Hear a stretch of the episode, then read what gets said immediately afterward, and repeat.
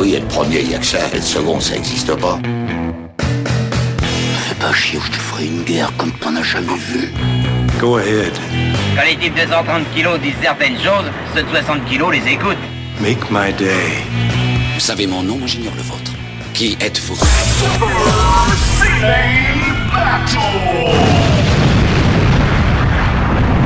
Le second, c'est un con. Super Ciné Battle, c'est le podcast où nous établissons le classement ultime du cinéma. Nous prenons vos listes de films que vous nous adressez pour les classer du meilleur au pire afin d'obtenir la liste ultime. Sauf que ceci est un épisode un peu spécial. On espère que ça sera un mini-zode, mais on en doute parce que, parce que, parce que mon camarade est très loquace. Comment ça, c'est de ma faute Attends, qu'est-ce que c'est que cette histoire-là? Mon coéquipier, mon buddy de coop pour cette émission n'est autre que Stéphane Apocalypse Boulet, alias Plugin Baby. Hello Papa, comment vas-tu? Eh ben écoute, ça va très bien. Je suis, je suis très vexé, Daniel, que tu me reproches ma locacité. Alors, Oh non, non, pas du, pas, du, pas du tout, pas du tout, parce que c'est c'est tr- c'est très agréable pour moi. Je, je m'assois et je regarde le spectacle. J'ai l'impression j'ai l'impression qu'on est les deux mousquetaires, tu vois. c'est- oui, c'est un peu ça. Nous sommes réunis aujourd'hui pour... Allez, vas-y, dis-le, pourquoi? Et ben pour un épisode spécial qui, euh, qui allie notre, deux de nos principales passions, qui sont le jeu vidéo et le cinéma, puisque nous en parlait de la série de films Resident Evil. Oh là là, mais quelle joie, quelle joie. Parce que il faut juste resituer, c'est que je, je les avais pas vus en fait. J'avais vu que le premier. Et c'est toi qui m'a un peu un peu incité, donc je comprends un peu ce que ce que ressentent tous les gens qui à qui j'ai dit viens on va voir cette comédie française avec euh, euh, avec avec Franck Dubosc. Tu vois, j'incite les gens à m'accompagner au cinéma. Ben, j'ai vécu ça et je te remercie. Grâce à toi, j'ai vécu de grands moments. Voilà, tu as, tu, as, tu as compris, voilà, tu es passé de l'autre côté du miroir quelque part. fait- je me suis fait un marathon pour fêter ça. Mais toi aussi, toi aussi. Ah bah oui, je, que je- je suis tout refait, moi j'ai fait T'es un mec hein. sérieux, tu, tu, refais, tu te refais tout. Exactement, Euh, alors donc il y a six films exactement, c'est ça, 6. et qui sont adaptés d'une série de jeux vidéo de Capcom. Voilà, série de jeux vidéo qui est née en 1996, euh, éditée par Capcom et créée par euh, le grand, l'immense, le, génial Shinji Mikami. qui a Euh, révolutionné au moins deux fois Voilà, l'histoire du jeu vidéo, ce qui est ce qui, ce qui est pas rien puisque déjà une fois c'est balèze, mais deux Donc, fois Voilà, deux fois, donc une première fois avec le premier Resident Evil, euh, où il a fait, euh, où il a donné ses lettres de noblesse au survival horror. Ils n'ont pas créé le genre, hein, parce qu'il y avait évidemment euh, Alone in the Dark avant, Mhm. mais c'est eux, ils ont inventé le terme survival horror, c'était le terme marketing de, de Capcom, et c'est, vraiment les codes euh, tels qu'ils ont été réutilisés toutes les années suivantes, bah, ont été établis par cet épisode-là. Et effectivement, il a révolutionné une deuxième fois avec Resident Evil 4. Euh, sans qui le, jeu d'action, les Gears, les Uncharted, les, tous les trucs comme ça, euh, actuels n'auraient jamais eu la même tronche s'il n'y avait jamais eu euh, Resident Evil 4. Quoi. On va pas parler de puisqu'on est Super Ciné Battle, on va pas parler de, de jeux vidéo. On va se laisser un petit, on va laisser ça en petit bonus à la fin. Petit bonus, on sait jamais combien de temps Oui, ça c'est peut ça. durer. Un petit bonus qui va faire une émission double, on ne sait pas trop. Et on se lance. euh, Oui, c'est vrai, faut faire gaffe.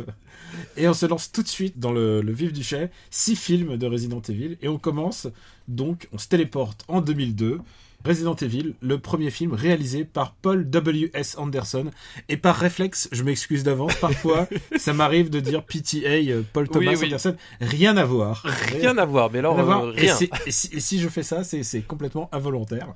Oui, c'est- ton cerveau reptilien qui, qui, qui, qui fait une, une substitution, tu sais. Il y a eu, il y a eu des listes sur euh, Super Ciné Battle de, des gens qui nous ont envoyé, euh, les- mélangeant les Anderson.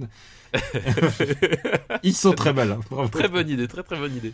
Eh bien, écoutez, euh, écoute, euh, Resident Evil 2002, Paul, euh, Paul Anderson. Tu vois, t'as vu, j'ai failli le dire, j'ai failli le redire. Oui, oui, oui, horrible, failli, hein, putain. Il s'est dit, ah écoute, euh, j'adore cette série de cette série de jeux vidéo.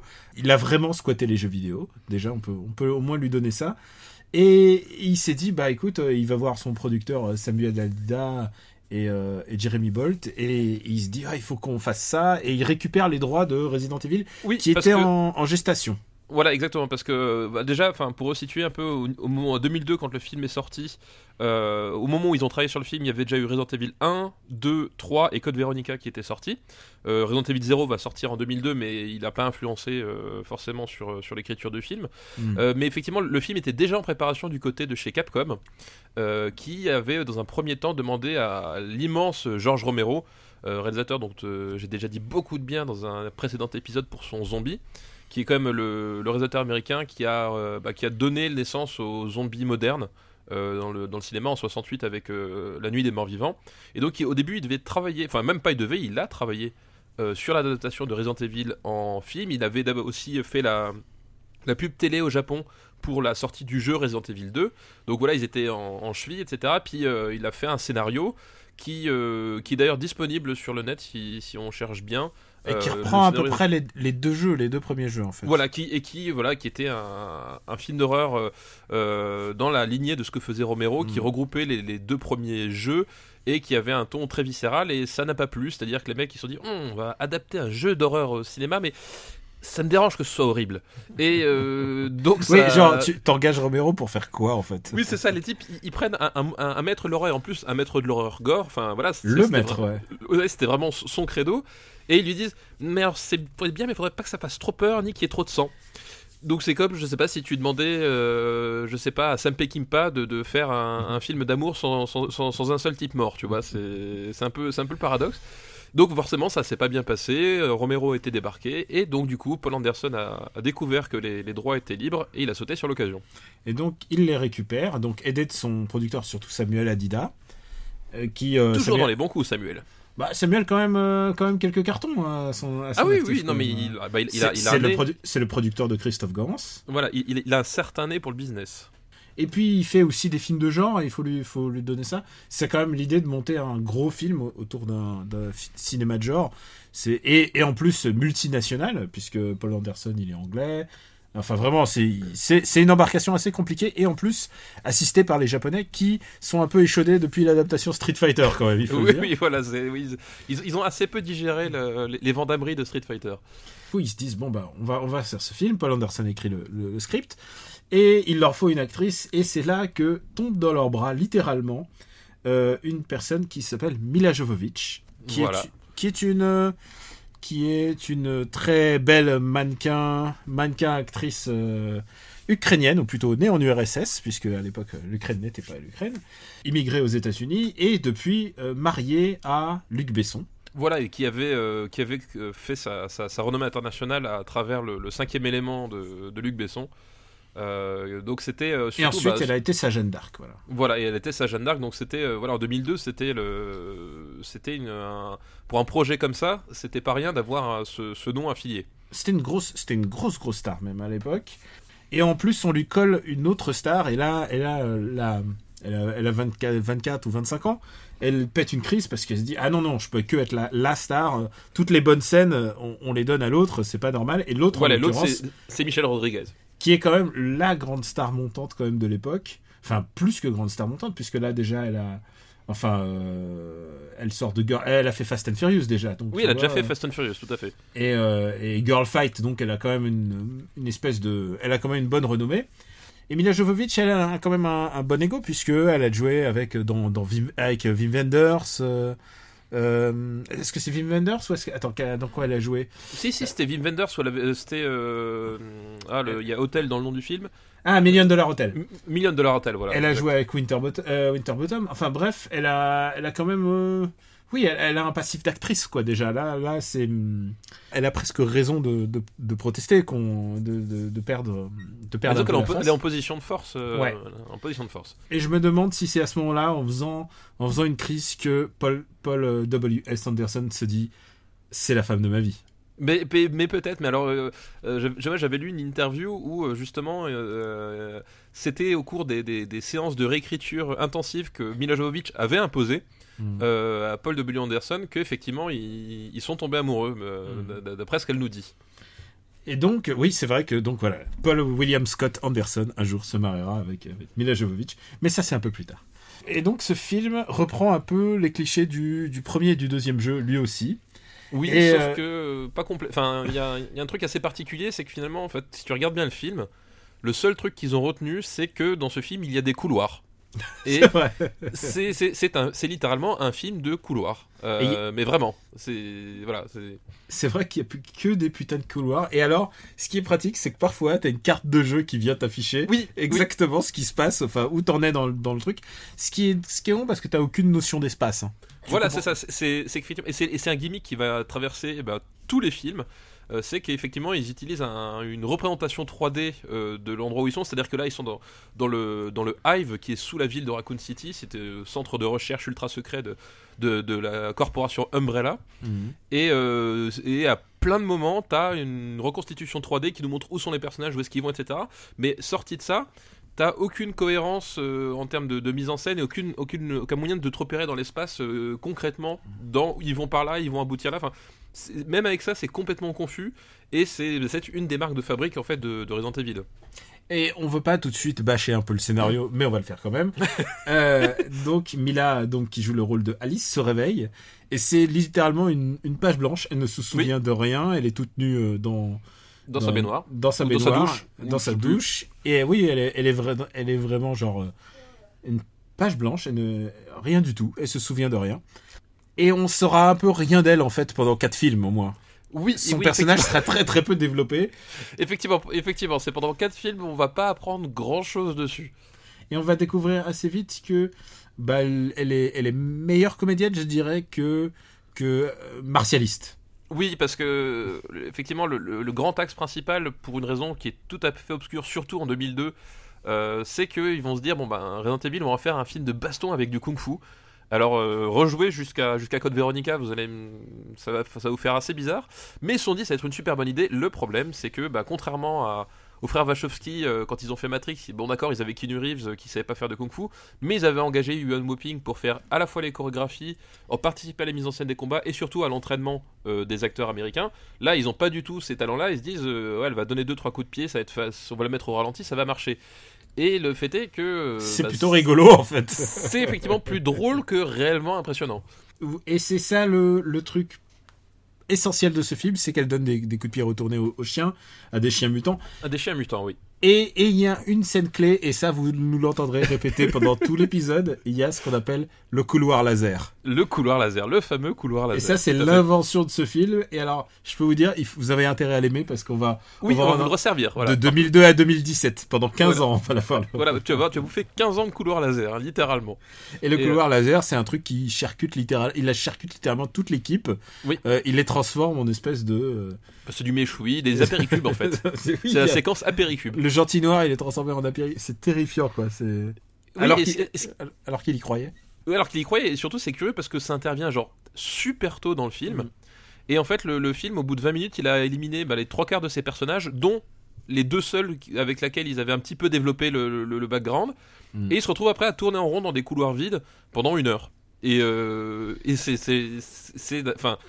C'est d'un ennui absolument total. Enfin, je, tu comprends pas la nécessité qu'ils avaient de faire ça pour après ne rien développer derrière. Enfin, c'est très étrange, quoi. C'est un film un peu chiant et, et je pense que les, les chiens mutants sont pas suffisamment drôles pour. euh, Oui, c'est ça. Il y a au- t'es- les chiens mutants, c'est craignos, mais t'es pas encore au, au stade où. euh, où- C'est pas suffisamment drôle, Voilà. c'est pas suffisamment nanar pour être rigolo. Voilà, c'est ça exactement. C'est juste chiant en fait. Voilà, exactement. Et c'est vraiment le gros problème de, de ce film-là, c'est que.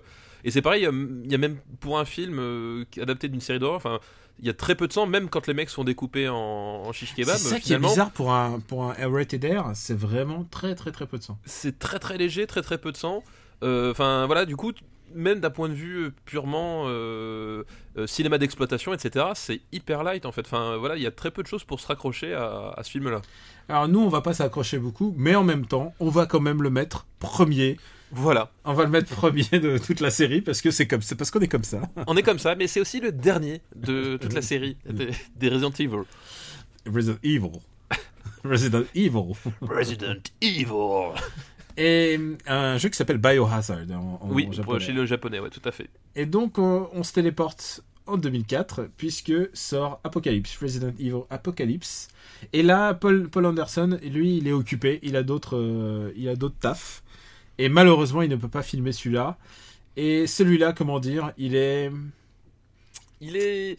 Il, est- il, il- il a sa particularité, il a son style, il a, il a son identité. Je le Euh, qualifierais plus volontiers de bubblegum par rapport au précédent. si Oui, tu vois ce oui, que je oui. veux dire. Il a, il a son identité notamment visuelle, hein, parce qu'il est réalisé par Alexander Witt, un ancien assistant, euh, je crois, de, de Ridley Scott. Ouais, je Euh, crois que c'était la chute du faucon noir ou un truc Voilà, comme ça. qui aime beaucoup euh, filmer les choses de, avec un trépied cassé, euh, parce que la, la- la bonne moitié des plans ne sont pas droits. Et, euh, et sont cadrés de façon très étrange. Euh, voilà, déjà, c'est assez particulier à regarder. Et alors, Et- ça adapte plus volontiers le. Oui, par contre, en termes de fidélité, on est beaucoup plus proche. On euh, adapte le deuxième, jeu. le deuxième et le troisième, là, je dirais. Oui, voilà, exact- exactement. Bah, en fait, comme le, le- le Resident Evil 2, enfin les jeux Resident Evil 2 et 3 euh, se passent plus ou moins en parallèle, en fait. Mm. Là, effectivement, on, on- on est dans l'adaptation plus directe. Déjà, il y a des personnages du, du jeu vidéo qui sont là, ce qui n'était pas le cas Dans le précédemment premier, dans le premier. C'est-à-dire qu'il y a Jill Valentine euh, qui, a, qui débarque dans l'histoire, euh, qui, euh, Qui est est- littéralement parachuté dans le scénario, faut le dire. qui est littéralement parachuté dans le scénario et qui joue excessivement mal, mais on lui pardonne quand même parce qu'elle est quand même turbo canon. Euh, faut bien avouer ce qui est. Et, Euh, et on n'a pas besoin de grand acting quand même dans Resident Evil. Non, mais là quand même, c'est- c'est- c'est-à-dire que même face à Mila Jovovich, elle est Mm. vraiment en dessous de tout. quoi. C'est- assez compliqué à, à voir. quoi. Oui, c'est- un peu triste. C'est un peu triste, mais c'est comme ça. Et il faut le dire, c'est que. euh, comment dire euh, Il y a des scènes vraiment géniales. Il y a une scène, je pense à, en particulier à l'arrivée de Mila Jovovich, Mila oui, Jovovich en moto qui dans, dans arrive. Elle, l'église. Elle balance sa moto dans l'église. Elle saute de sa moto. Elle fait un salto. La moto vient se planter dans le liqueur. Euh, Oui. la, la moto part littéralement à 90 degrés Oui, vers le elle monte ciel. comme ça, ce- parce que. Voilà, Vers parce le que fuck ciel. physics. Ouais. et elle lui tire des balles en 3D dans la gueule et la moto explose. Et je pense que ça, c'est d'un des moments les plus ridicules que j'ai jamais vu au cinéma. Oui, oui, et, surtout ce qui est génial, c'est que euh, ce moment-là, il est justifié par rien, dans le sens où, c'est-à-dire que d'un côté, t'as Jill Valentine et ses potes, et de l'autre, t'as Mila Jovovich. On nous montre bien qu'ils sont pas du tout au même endroit, qu'ils font, ils évoluent dans la ville, parce que là, le, à ce moment-là, la ville est in- infestée par les zombies et Umbrella euh, a verrouillé la ville, empêche les gens de sortir, etc. Et t'as Mila Jovovich qui débarque dans l'église avec sa moto, sauf que t'as aucun, elle a aucun moyen de savoir qu'il y a des gens dans l'église. On, tu ne sais pas ce qu'elle foutait là, tu ne sais pas pourquoi est-ce qu'elle débarque et qu'elle va les sauver. Enfin, genre, elle est là parce que bah, il, il faut qu'à un moment donné les deux histoires se croisent et qu'il faut continuer à faire avancer le film, quoi. Et comment tu définirais le gimmick de celui-là par rapport au premier? Je sais pas que, comment l'identifier plus. Et ben, et ben moi, écoute, le gimmick que je trouverais, c'est caoutchouc. Euh, Ah, tu penses au méchant Voilà, caoutchouc, parce qu'il faut savoir que, euh, euh, repris de- de- du jeu Resident Evil 3, ils ont introduit le personnage du Nemesis, qui est une, une arme biologique euh, absolument gigantesque, avec, euh, qui est chargée en fait de traquer les ennemis d'Umbrella euh, dans la ville pour effacer toutes les preuves. Et donc là, on retrouve ce personnage du Nemesis, euh, sauf que. Et ben, euh, comme dit, c'est vraiment, vraiment ce côté caoutchouc de, du- du maquillage et qui, qui est vraiment pas du tout, euh, pas du tout crédible et, euh, et qui, bah, du coup, fait extrêmement rire à chacune de ses apparitions. ah, surtout.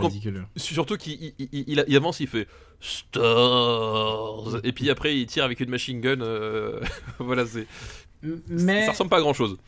et on peut dire, on peut souligner aussi l'apparition bah, d'autres personnages qui vont revenir dans, dans le film. Oui, Carlos donc Oliveira par exemple. Carlos Oliveira, mais surtout Qui a d'ailleurs, si je sais pas si t'as remarqué, Ouais. ils ont fait une faute d'orthographe dans son nom de famille. Euh, Oliveira. Oliveira, tout à fait. Tu, tu regardes, en fait, bah, c'est un, c'est un personnage, il travaille pour, euh, pour euh, Umbrella, et il a son, il a son, son nom sur le, le dos de son, son gilet pare-balles pendant tout le film. Mhm. Et en fait, euh, Oliveira, ça s'écrit avec V-E, enfin, c'est V-E-I-R-A. Et sauf que eux, ils ont fait sauter le i euh, lors, de, lors du truc. Donc ils ont repris un personnage du jeu, mais ils ont fait une faute d'orthographe dans le, dans le nom du personnage. Écoute, si on est devient regardant euh, avec ça, on est on est foutu parce que j'étais dans le premier, tu sais, tu vois tu vois les traces des des rails du du bah, des travelling et tout ça. Enfin genre il y a- Oui, il y, a oui. vraiment il y a des traces ce genre de c'est euh, c'est bizarre de faire un truc comme ça avec autant de moyens en fait. Oui, c'est ça. C'est ça le pire, c'est qu'en fait, c'est- des films qui ont quand même des moyens. Enfin, c'est pas justement, par exemple, c'est pas, c'est pas le cinéma du Veubel euh, qui est fait avec euh, littéralement rien du tout, parce que lui, c'est son, c'est son credo. Il travaille, il a, il, fait ça avec rien du tout. Il n'a rien à battre et il vend ça à, la sauvette. Là, là, ils ont du vrai budget, ils ont une vraie boîte de prod derrière. Enfin, il y a- un vrai truc. Et euh, ça, a un côté euh, complètement, complètement ma boule, quoi. Il faut souligner quand même qu'il y a un nouveau méchant qui va, qui va être récurrent au moins pendant deux Oui. épisodes et ensuite il y a une grosse absence. C'est Ian Glenn, que vous connaissez tous puisque c'est Oui. Le docteur, enfin pas le docteur, le Lord Friendzone de Game of Thrones. voilà, le, le gentil friendzone Et, euh, et c'est ça qui est rigolo, c'est que bah, c'est de tout le film, c'est lui qui va devenir la plus grande star à, à la fin avec euh, Oui, avec euh, Game of Thrones par la suite. Et en plus, avec Mila Jovovich aussi. Genre, c'est oui, il va devenir le, vraiment le, le centre d'intérêt de, de la série. Et quoi. puis, c'est- et puis c'est sans doute le meilleur acteur de toute la, de toute la saga Resident Evil au cinéma, quoi. Ouais, c'est le plus c'est le plus convaincant et si même quand son personnage devient irrationnel parce qu'à un moment il devient complètement Ah non, mais, irrationnel. mais son est- personnage, il- est- enfin, au cours des, chouette, au cours des, quoi. au cours des, des- des différents épisodes, son personnage est, enfin, est complètement inconsistant. C'est-à-dire que euh, d'un coup, euh, au début, c'est juste un scientifique parmi tant d'autres qui fait ses trucs. Et puis finalement, euh, c'est le cerveau de toute l'opération. Et puis finalement, non. Enfin, je- genre. Et finalement il ouvre un culte religieux à la fin. Oui, fi- et finalement, c'est- n'allons pas trop vite. devient- genre, qu'est-ce que ça veut dire, quoi? N'allons pas trop vite. Où est-ce qu'on va classer ce, ce deuxième film? Est-ce qu'il est meilleur ou plus mauvais que le, le précédent? Et écoute, il est, il est moins chiant, mais je le trouve euh, encore plus mal foutu, quoi. Ouais, il est moins intéressant. Déjà, moi, ça me ferait chier de le revoir. Malgré donc Jill Valentine, qui Même malgré Jill Valentine, en fait. Voilà, exactement. sou- soulignons quand même Jill Valentine, qui est très bien. Enfin, très bien, très, très fidèle. au Oui, du voilà, on se comprend. Et hum, il faut quand même juste dire un truc, c'est que en deux films, on n'a toujours pas compris ce qu'est Umbrella en fait. C'est une, Non, bah, tu- tu c'est comprends- une compagnie qui fait qui fait des expériences chimiques. Ils veulent faire le mal, mais on sait pas trop, on sait rien de bah, plus. c'est hein. c'est ça, c'est qu'en fait, en dehors de, de la volonté euh, patente de vouloir faire le mal, ça s'arrête là. C'est-à-dire que c'est c'est un, c'est peu comme Sauron dans le Seigneur des Anneaux, si tu t'arrêtes 5 minutes, le type, il, il veut détruire la Terre, d'accord, mais une fois qu'il y sera arrivé, qu'est-ce qu'il fera? On s'en fout, il veut détruire la Terre. Bah là, c'est pareil. Et je- d'accord, tu fais. Moi j'aime bien quand les, bien. les personnages sont très très négatifs comme ça, qui Ah n'ont oui, oui. aucune forme de rédemption. Moi j'aime pas quand Magneto là il fait le il fait le demi gentil. Moi j'aime quand Magneto il est fou. Et, et j'aime bien Oui, que- pro- j'aime bien que bien qu'une entreprise soit complètement folle et qu'ils veulent créer le mal. Le seul problème c'est que tu comprends pas pourquoi. Mais oui, c'est ça, c'est que t'as. enfin, En plus, surtout que tu, tu comprends un demi-mot que quand même ce qui les intéresse c'est l'argent. Oui, mais alors, si dans un monde tu extermines tous tes clients, quel à quoi est ça l'intérêt sert d'avoir de l'argent À quoi ça sert, ça d'avoir de l'argent en fait ils ont des moyens, ils ont des moyens démesurés pour euh, oui. balancer leur petit virus. Et il faut souligner quand même quelque chose, c'est que dans cet épisode-là, Mila Jovovich récupère des super pouvoirs. Oui, Et- mais en même temps, ça va pas être une trop grosse différence avec Non, le reste non, du temps, puisque elles sont, c'est purement narratif, on va dire. Oui, c'est ça, c'est histoire de dire j'ai des super pouvoirs parce que ça fait bien d'avoir des super pouvoirs. C'est vrai Mm. que sur un CV, si tu es capable de mettre que tu as des super pouvoirs, ça a toujours plus de gueule euh, qu'un autre qui débarque avec son CV sans super pouvoir. Quoi. Elle va les perdre, elle va les retrouver, elle va les perdre. Et on, nous, en tant que spectateurs, on n'a pas vu la différence. Oui, c'est ça, on ne verra absolument aucune différence à, à chacun des changements de, de super pouvoirs. Oui, c'est clair. Je te propose de passer encore un petit peu dans le temps, en 2007, puisque c'est la sortie de Resident Evil Extinction.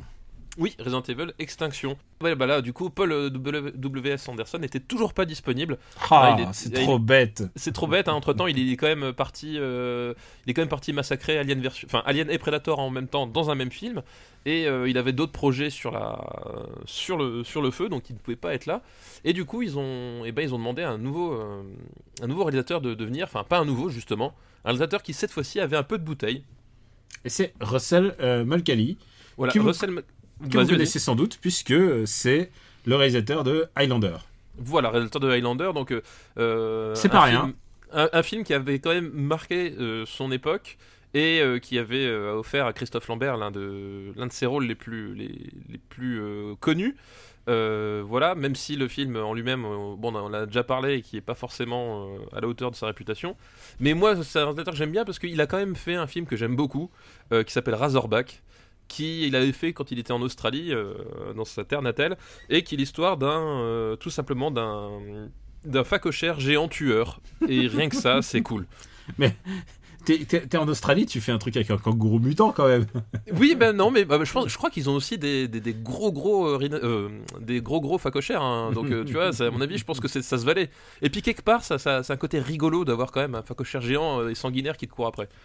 Est-ce que je peux m'engager au nom de la rédaction de Super Ciné Battle Euh, Je vais dire un truc, c'est que je pense que Resident Evil Extinction est celui qui s'approche le plus d'un vrai film, en particulier à son début. Oui, exactement. C'est vrai Je pense que, le début du film est vraiment bien. Oui, c'est ça. C'est qu'en fait, là, c'est vraiment euh, l'erreur de parcours de la saga Resident Evil avec Extinction, c'est que, euh, eh bien, ils apportent autant en termes de, de mise en scène que de construction des personnages, ils arrivent à dessiner quelque chose On y a vraiment cru là. et, qui, et tu te dis ah putain ils vont aller quelque part en fait. Et bon, on se ca- ça se calme très vite, puisqu'au bout d'un moment. euh, alors, le monde est post-apocalyptique, tout est le Oui, désert, que- c'est le Mexique et tout. Ça ressemble au Mexique. Et, et d'ailleurs, c'est marrant parce que euh, autant le, le, le 2, enfin Apocalypse, est, est- est- essayait de faire vraiment euh, dans, le, dans le côté euh, oui, fan, où nous, nous avons compris, on a, on, a, on a repris plein d'éléments du jeu, etc. Autant là, il s'en éloigne, mais genre complètement. Euh, C'est-à-dire que il y, a- il y a vraiment. Enfin, t'as as le personnage de, de Claire Redfield qui est issu du jeu, mais elle n'a rien à voir avec le Claire Redfield euh, du jeu. Comme on dit, le monde post-apocalyptique, bah, jamais dans les Resident Evil euh, on en est à ce stade-là. Enfin voilà, ils sont partis dans un trip à la Mad Max en faisant euh, table rase de, de tout ce qu'était le, le jeu. Et ouais, parce que du coup, le virus a envahi le monde entier, donc il n'y a plus rien. euh, il, Oui, il parce que les mecs, ouais. Ils, ils ont balancé une charge nucléaire sur la, la seule ville qui était infectée, mais ça n'a pas suffi à éradiquer le virus. Et du coup, elle a, elle- sa tenue est devenue un petit peu plus euh, genre euh, survivant, survivant de l'enfer. Elle porte des espèces de machettes sur le dos, et ça, ça devient sa, sa signature. Deux machettes sur le dos et des porte-jartelles de combat aussi. Et ouais, ça c'est chouette. Mais le problème, c'est que très vite, euh, très vite, les bonnes idées. Alors les bonnes idées, il y en a. Il y a par exemple, il y a le fait qu'il y ait des corbeaux mutants et genre il y en a pas que 10, il y en a Oui. des, des milliers. Des milliers, littéralement. Et c'est c'est les oiseaux de Hitchcock, mais une version euh, sous, disons, cocaïnée. Une version cocaïnée avec des lance-flammes, euh, avec des super pouvoirs Oui, aussi. parce que ses pouvoirs ont évolué. Elle balance des flammes, elle, euh, elle fait des pouvoirs télékinésiques. Oui, elle fait aussi, elle fait aussi un champ de force. Enfin, euh, voilà, c'est- ils ont, ils ont aussi vu Akira entre temps. Hein, ah euh, oui, parce que c'est la marque de fabrique de la série, c'est que, vas-y. Oui, c'est ça, c'est qu'ils reprennent. Enfin, il est très facile de tracer euh, la moindre source d'inspiration qui, qui a été utilisée, très facile de la retracer. Et, euh, et c'est marrant parce que, enfin, si Paul Anderson est- n'est pas à la réalisation, je crois qu'il a quand même participé à l'écriture du film. Ah, donc, euh, Paul Anderson, c'est l'auteur de la série. Voilà, Il a c'est été scénariste de tous les six films. Voilà, donc tu vois, il, il porte sa, sa trace et à chaque fois, il a dû voir un, un film entre chaque, chaque truc. Oh putain, c'est trop bien, ça, on va prendre. Et puis pouf, il l'intègre. euh, voilà. Quelle bonne idée. c'est ça la trace des, c'est ça la trace des, des grands.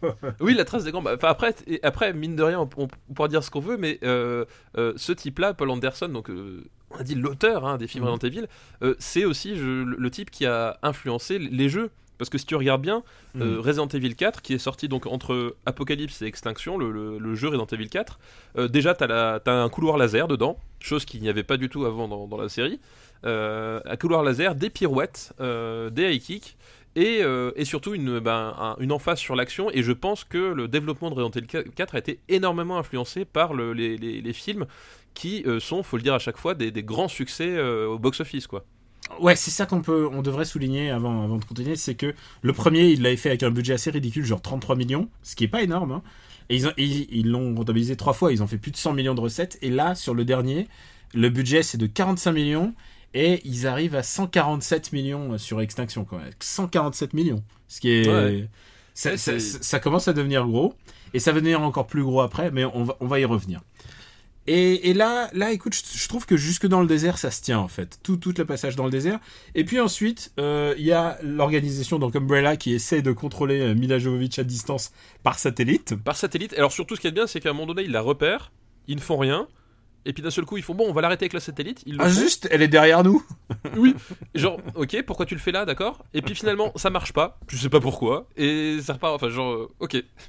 Il y a quand même un, je dirais, un problème de, de comprendre à quoi sert cette, euh, à quoi sert cette organisation. Qu'est-ce qu'ils sont en train de faire? À quoi ça sert de Oui, de traquer oui. cette meuf? Genre, ils ont tué l'humanité déjà tout entière. Il reste plus que des, des poches de civilisation. À quoi ça sert? Mais quoi surtout, sur- surtout, enfin, on retrouve le, on retrouve notre, notre ami le Lord Friendzone qui est dans une petite base dans le désert, qui continue à faire des expériences sur le virus T. Enfin, Ouais, mecs, et ont- alors ça, c'est de la grosse-. C'est la grosse réponse de Dawn of the Dead. Enfin, il y a vraiment il y a des- Oui, bah, c'est oui, effectivement ce qu'ils ont. Enfin, c'est l'hommage à Day of the Dead pour le coup. Ah, Day of the Dead, Euh, pardon. Ouais. Voilà, c'est vraiment l'hommage à Day of the Dead où effectivement ils essaient de, de- de civiliser à un moment donné un, un zombie comme le, le- le- le- le fameux zombie central de Day of the Dead. Mm. Sauf que déjà ça dure que euh, une minute, c'est une séquence d'une minute et tu ne sais pas à quoi a servi cette séquence. Parce que ça n'aura aucune incidence sur ce qui va se passer après ni avant. C'est juste, voilà, ils, ils font leur clin d'œil, ils continuent leurs expériences, je sais pas pourquoi, ils font des clones de, de Mila Jovovich, tu sais pas non plus quel est l'intérêt de la cloner à chaque fois pour. euh, Enfin voilà, ces gens ils font des trucs, mais ça n'a aucun sens. Il y a beaucoup de choses qui n'ont pas de sens hein, dans cette série. Par exemple, on n'a pas parlé par exemple de la Reine Rouge, qui est Ah oui, l'intelligence oui. Artificielle depuis le premier film et qui, qui, qui veut la mort de Mila Jovovich et en général de tous les gens qui rentrent à l'intérieur du Hive. Et, et tu comprends pas pourquoi cette intelligence artificielle veut, veut sa mort. Mais je peux pas spoiler, mais un jour cette intelligence artificielle va devenir gentille et on ne saura pas pourquoi donc. Oui, c'est ça. C'est, c'est, il y a plus de retournements de veste dans la série Resident Evil inexpliquée que dans tout l'UMP en fait. hein. C'est vraiment ça quoi. Faut dire maintenant les républicains. maintenant. Oui, les républicains, pardon. Oui. Putain, tu es, c'est ça, hein, tu es vintage maintenant. Mais moi, je suis, voilà, je suis je suis un peu vintage. Moi, le RPR, tout ça. c'est- Et alors, et alors maintenant, euh, donc c'était euh, Jill Valentine. Elle est remplacée maintenant par Claire Redfield, par, qui joue, euh, qui est jouée par Ali Alter, Ouais, tout à fait. que les plus jeunes se souviennent parce qu'elle, enfin, les plus jeunes, je sais pas. Elle jouait dans Heroes. Elle était celle qui, celle qui manipulait le feu dans Heroes. Tu, tu, tu n'as pas regardé Heroes, toi? Euh, écoute, euh, j'ai, dû regarder un ou deux épisodes par-ci par-là, mais je, je me suis pas infligé tout en fait. C'est ça qui est génial, c'est que cette série était tellement genre, waouh putain, c'est Watchmen, c'est mortel. Et puis au fur au fur et à mesure des épisodes, on se dit, qu'est-ce que c'est que ces conneries? C'est genre la déballonnade. J'ai rarement vu une déballonnade comme ça. Et aujourd'hui, tout le monde s'en fout. Euh, et, et puis, et puis la fin est nulle, si je me souviens bien, puisque c'est, elle rentre dans un laboratoire, puisqu'à chaque fois, il est toujours question Oui, d'un laboratoire. Ils, ils ont toujours besoin, et, et- et- c'est marrant cette obsession qu'ils ont chez Umbrella à creuser des bases souterraines. Tu en as dans chaque putain de film. Donc elle rentre genre- dans une base souterraine et, Voilà, elle, trouve, et elle trouve des clones. euh, Non, c'est dans celui-là qu'elle trouve les clones? Oui, elle, tr- elle trouve ses, ses propres clones. Et d'ailleurs, il y a cette scène magnifique où euh, il y a un de ses clones qui meurt dans ses bras. Et je dois dire qu'on s'est beaucoup moqué de Marion Cotillard, mais la, la scène de, de la mort du clone de Mila Jovovich dans Extinction mérite quand même une mention spéciale parce que c'est assez extraordinaire cette espèce de, de regard genre ah qu'est-ce que je fais? Euh, Moi j'ai un grand problème, assez- j'ai un grand problème avec elle parce que je sais pas, je sais pas ce qu'elle veut jouer comme émotion à chaque fois. mais et je pense d'ailleurs- qu'elle-même ne le sait pas hein, à mon avis Et d'ailleurs dans le qu'elle a- 6 dans le sixième film, elle se dit, Ah, j'ai l'impression d'avoir fait que courir pendant tous ces films et j'adore cette réplique parce qu'elle dit, genre, c'est ce que tu fais c'est ce que t'as fait en fait, tu n'as rien fait d'autre pendant tous ces films. Et dans le mythos, euh, mythos de hum, Resident Evil, ils ont quand même inclus qui est quand même un des trucs les plus ridicules qui est Albert Wesker. oui qui, qui, apparaît pour la première fois dans les films euh, à ce moment-là oui hein, qui est le, le nouveau grand méchant bonus, quoi. Et, et dont tu comprends pas trop aussi les motivations. Oui, mais c'est ça, c'est ça, c'est qu'en fait, en plus, il, il est joué par un, par un acteur qui a vraiment le physique d'un d'un acteur porno d'Allemagne de l'Est, hein. Il joue comme Euh, lui d'ailleurs. et, et il joue de la même façon, avec la même conviction, et alors que finalement, tout ce qu'il fait dans ce film-là, c'est discuter sur une chaise, mais il le fait très très mal. Et c'est c'est vraiment très impressionnant à voir. Et donc, c'est Albert Wesker la première fois, que, et tu, tu comprends globalement, euh, c'est- T'as l'impression que c'est plus ou moins le chef de l'organisation parce qu'il donne des ordres au, docteur Friendzone là. Et, euh, et il est pas tout à fait d'accord. Enfin il y a un... mais tu sais pas trop quelle est la motivation, tu sais pas trop pourquoi est-ce que c'est- les recherches sont intéressantes. Euh, mais par contre, en termes d'influence par rapport au jeu, c'est là où c'est c'est à nouveau marrant, c'est-à-dire que le, le look qu'adopte Wesker, là, donc l'espèce de côté post-Matrix, tout en cuir, lunettes, cheveux gominés, euh, acteur euh, est-allemand, acteur porno est-allemand, et ben c'est le look que va adopter euh, par la suite les jeux Resident Evil, c'est-à-dire que le look de, de, de Wesker dans Resident Evil 5, qui sortira après Extinction, et ben ils l'ont piqué de, de ce film-là. Et je pense qu'on peut dire sans grand, sans grand risque que c'est notre film préféré pour l'instant. Oui, c'est vraiment le- le meilleur pour le moment de, de- de tous les Resident Evil. Donc on va résumer en premier le troisième, Extinction. En deuxième, le premier. Resident Evil. Et en troisième, euh, Apocalypse, donc le, Le deuxième. Le deuxième. Et Tout donc, à fait. qu'est-ce que tu dirais de zapper encore quelques années? Eh ben écoute, zappons des années. Zoup, zoup. C'est encore, on, on est encore dans les années Sarkozy puisque on, on est à Afterlife, donc Resident Evil Afterlife 2010. Et, et là, c'est le retour de l'enfant prodige de la série, c'est-à-dire Paul Anderson. Il a enfin. Oui, c'est ça. C'est ça. Je, je pense qu'il il a vu Extinction il s'est dit Putain, les mecs, attendez, on a failli faire un vrai film. Ça va pas du tout. C'est pas du tout le cahier des charges. C'est pas du tout ce qu'on avait dit. Les mecs, attendez, faut arrêter de déconner. Non, non, je vais vous montrer comment est-ce que ça se fait un Et Resident alors, Evil. on- est méchant, on est méchant. Et en fait, on n'est pas si méchant. Je trouve qu'on est assez juste, en fait. Mais Non, mais, je pense que c'est ça le- ce qui s'est passé en plus. Il est arrivé et là, il s'est dit écoutez, je vais faire exploser la baraque. Et il arrive au moment, puisqu'en plus, c'est la 3D. Oui. Et il utilise les caméras 3D d'Avatar. Et c'est le deuxième film à utiliser ça. Voilà, exactement. C'est- Ils, sont placés en une sorte de pionnier euh, pionnier euh, finalement technologique hein, quelque part. Et du coup, et du coup, énorme carton. Bah Énorme oui, carton. c'est- c'était la curiosité. D'ailleurs, tu, tu le vois, il y a plein de plans qui sont faits exprès pour la 3D, comme quand t'as la, la hache du, euh, Les coups de du poing, bourreau qui, machin, qui, qui te, qui te fonce dessus, etc. Enfin, t'as des tas de plans qui, ont été pensés pour, euh, pour la 3D uniquement, quoi. Là, ils avaient fait 150 millions, pas avec le précédent. Là, ils arrivent à 300 millions quand même. Oui, 300 millions de, de recettes par le monde, quoi. Non, il mais faut, faut dire un truc, c'est hallucinant, c'est qu'aux États-Unis, ça rassemble pas tant que ça parce que ça reste quand même du cinéma de genre. Mais Worldwide, euh, les États-Unis, ça fait 30% du marché. Et le par contre, dans le monde, ça, ça cartonne. Oui, c'est ça, ça s'exporte extrêmement bien. Mm. Ouais.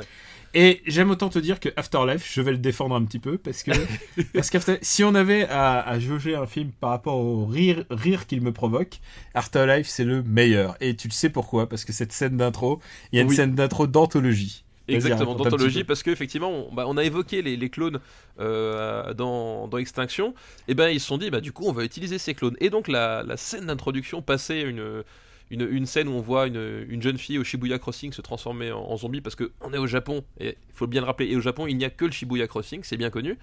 Et euh, donc, euh, Mila Jovovich et ses potes, et ses potes, c'est-à-dire 50 autres Mila Jovovich, euh, vont s'infiltrer dans un QG souterrain de Umbrella. On y revient, hein, comme, quoi on, on est toujours au même point, qui se trouve sous Tokyo. Et t'as cette scène complètement maboule de 50 Mila Jovovich en, en cuir latex avec des avec double MP5 euh, qui bastonnent des mecs, euh, des- qui bastonnent des mecs à la, à la chaîne, euh, voilà. Et, Et ce il bien, faut dire, c'est qu'elles jouent toutes plus mal les unes que Oui. les autres. et ce qu'il y a de bien, c'est que moi je vous mets au défi de regarder cette scène et d'essayer de me trouver laquelle joue le plus mal. Parce qu'honnêtement, c'est très très très très dur. Et enfin, il- il- il C'est le début de la, la technologie 3D euh, comme ça, et du coup, tu sens qu'elle est sur fond vert et qu'elle sait pas du tout regarder. et et c'est pas comment lui donner a pas donné des indications. Enfin, je, je veux dire, tu, tu sens que euh, à la fois elle, elle est paumée parce que euh, elle, est quand même, elle a quand même ses limitations, mais je pense aussi qu'il y, a un gros problème au niveau de la direction d'acteur. On a dû lui dire ouais, vas-y, fais ton truc, ça va passer, t'inquiète. Et il y, y a un truc qui est génial, c'est que ça, ça m'a choqué sur toute la série, mais là, c'est cet épisode-là où c'est le plus fabuleux, c'est qu'il n'y a pas de recul dans les armes. Et Oui. elle tient, elle tient les, les guns comme si c'était des bananes, quoi. C'est, Oui, c'est exactement ça.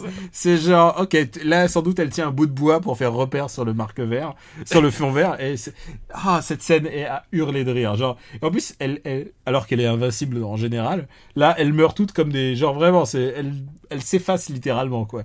Elles Oui. sont exterminées les unes après les autres puisqu'elles investissent la base de Umbrella qui se trouve à, à Tokyo, à Shinjuku, puisque, puisque c'est bien commode d'avoir une base à Shinjuku, j'ai envie de te Bah dire. oui, c'est bah, c'est sympa en même temps, le quartier est chouette. Hein. Et là, tu te dis, putain, là, on va bien se marrer.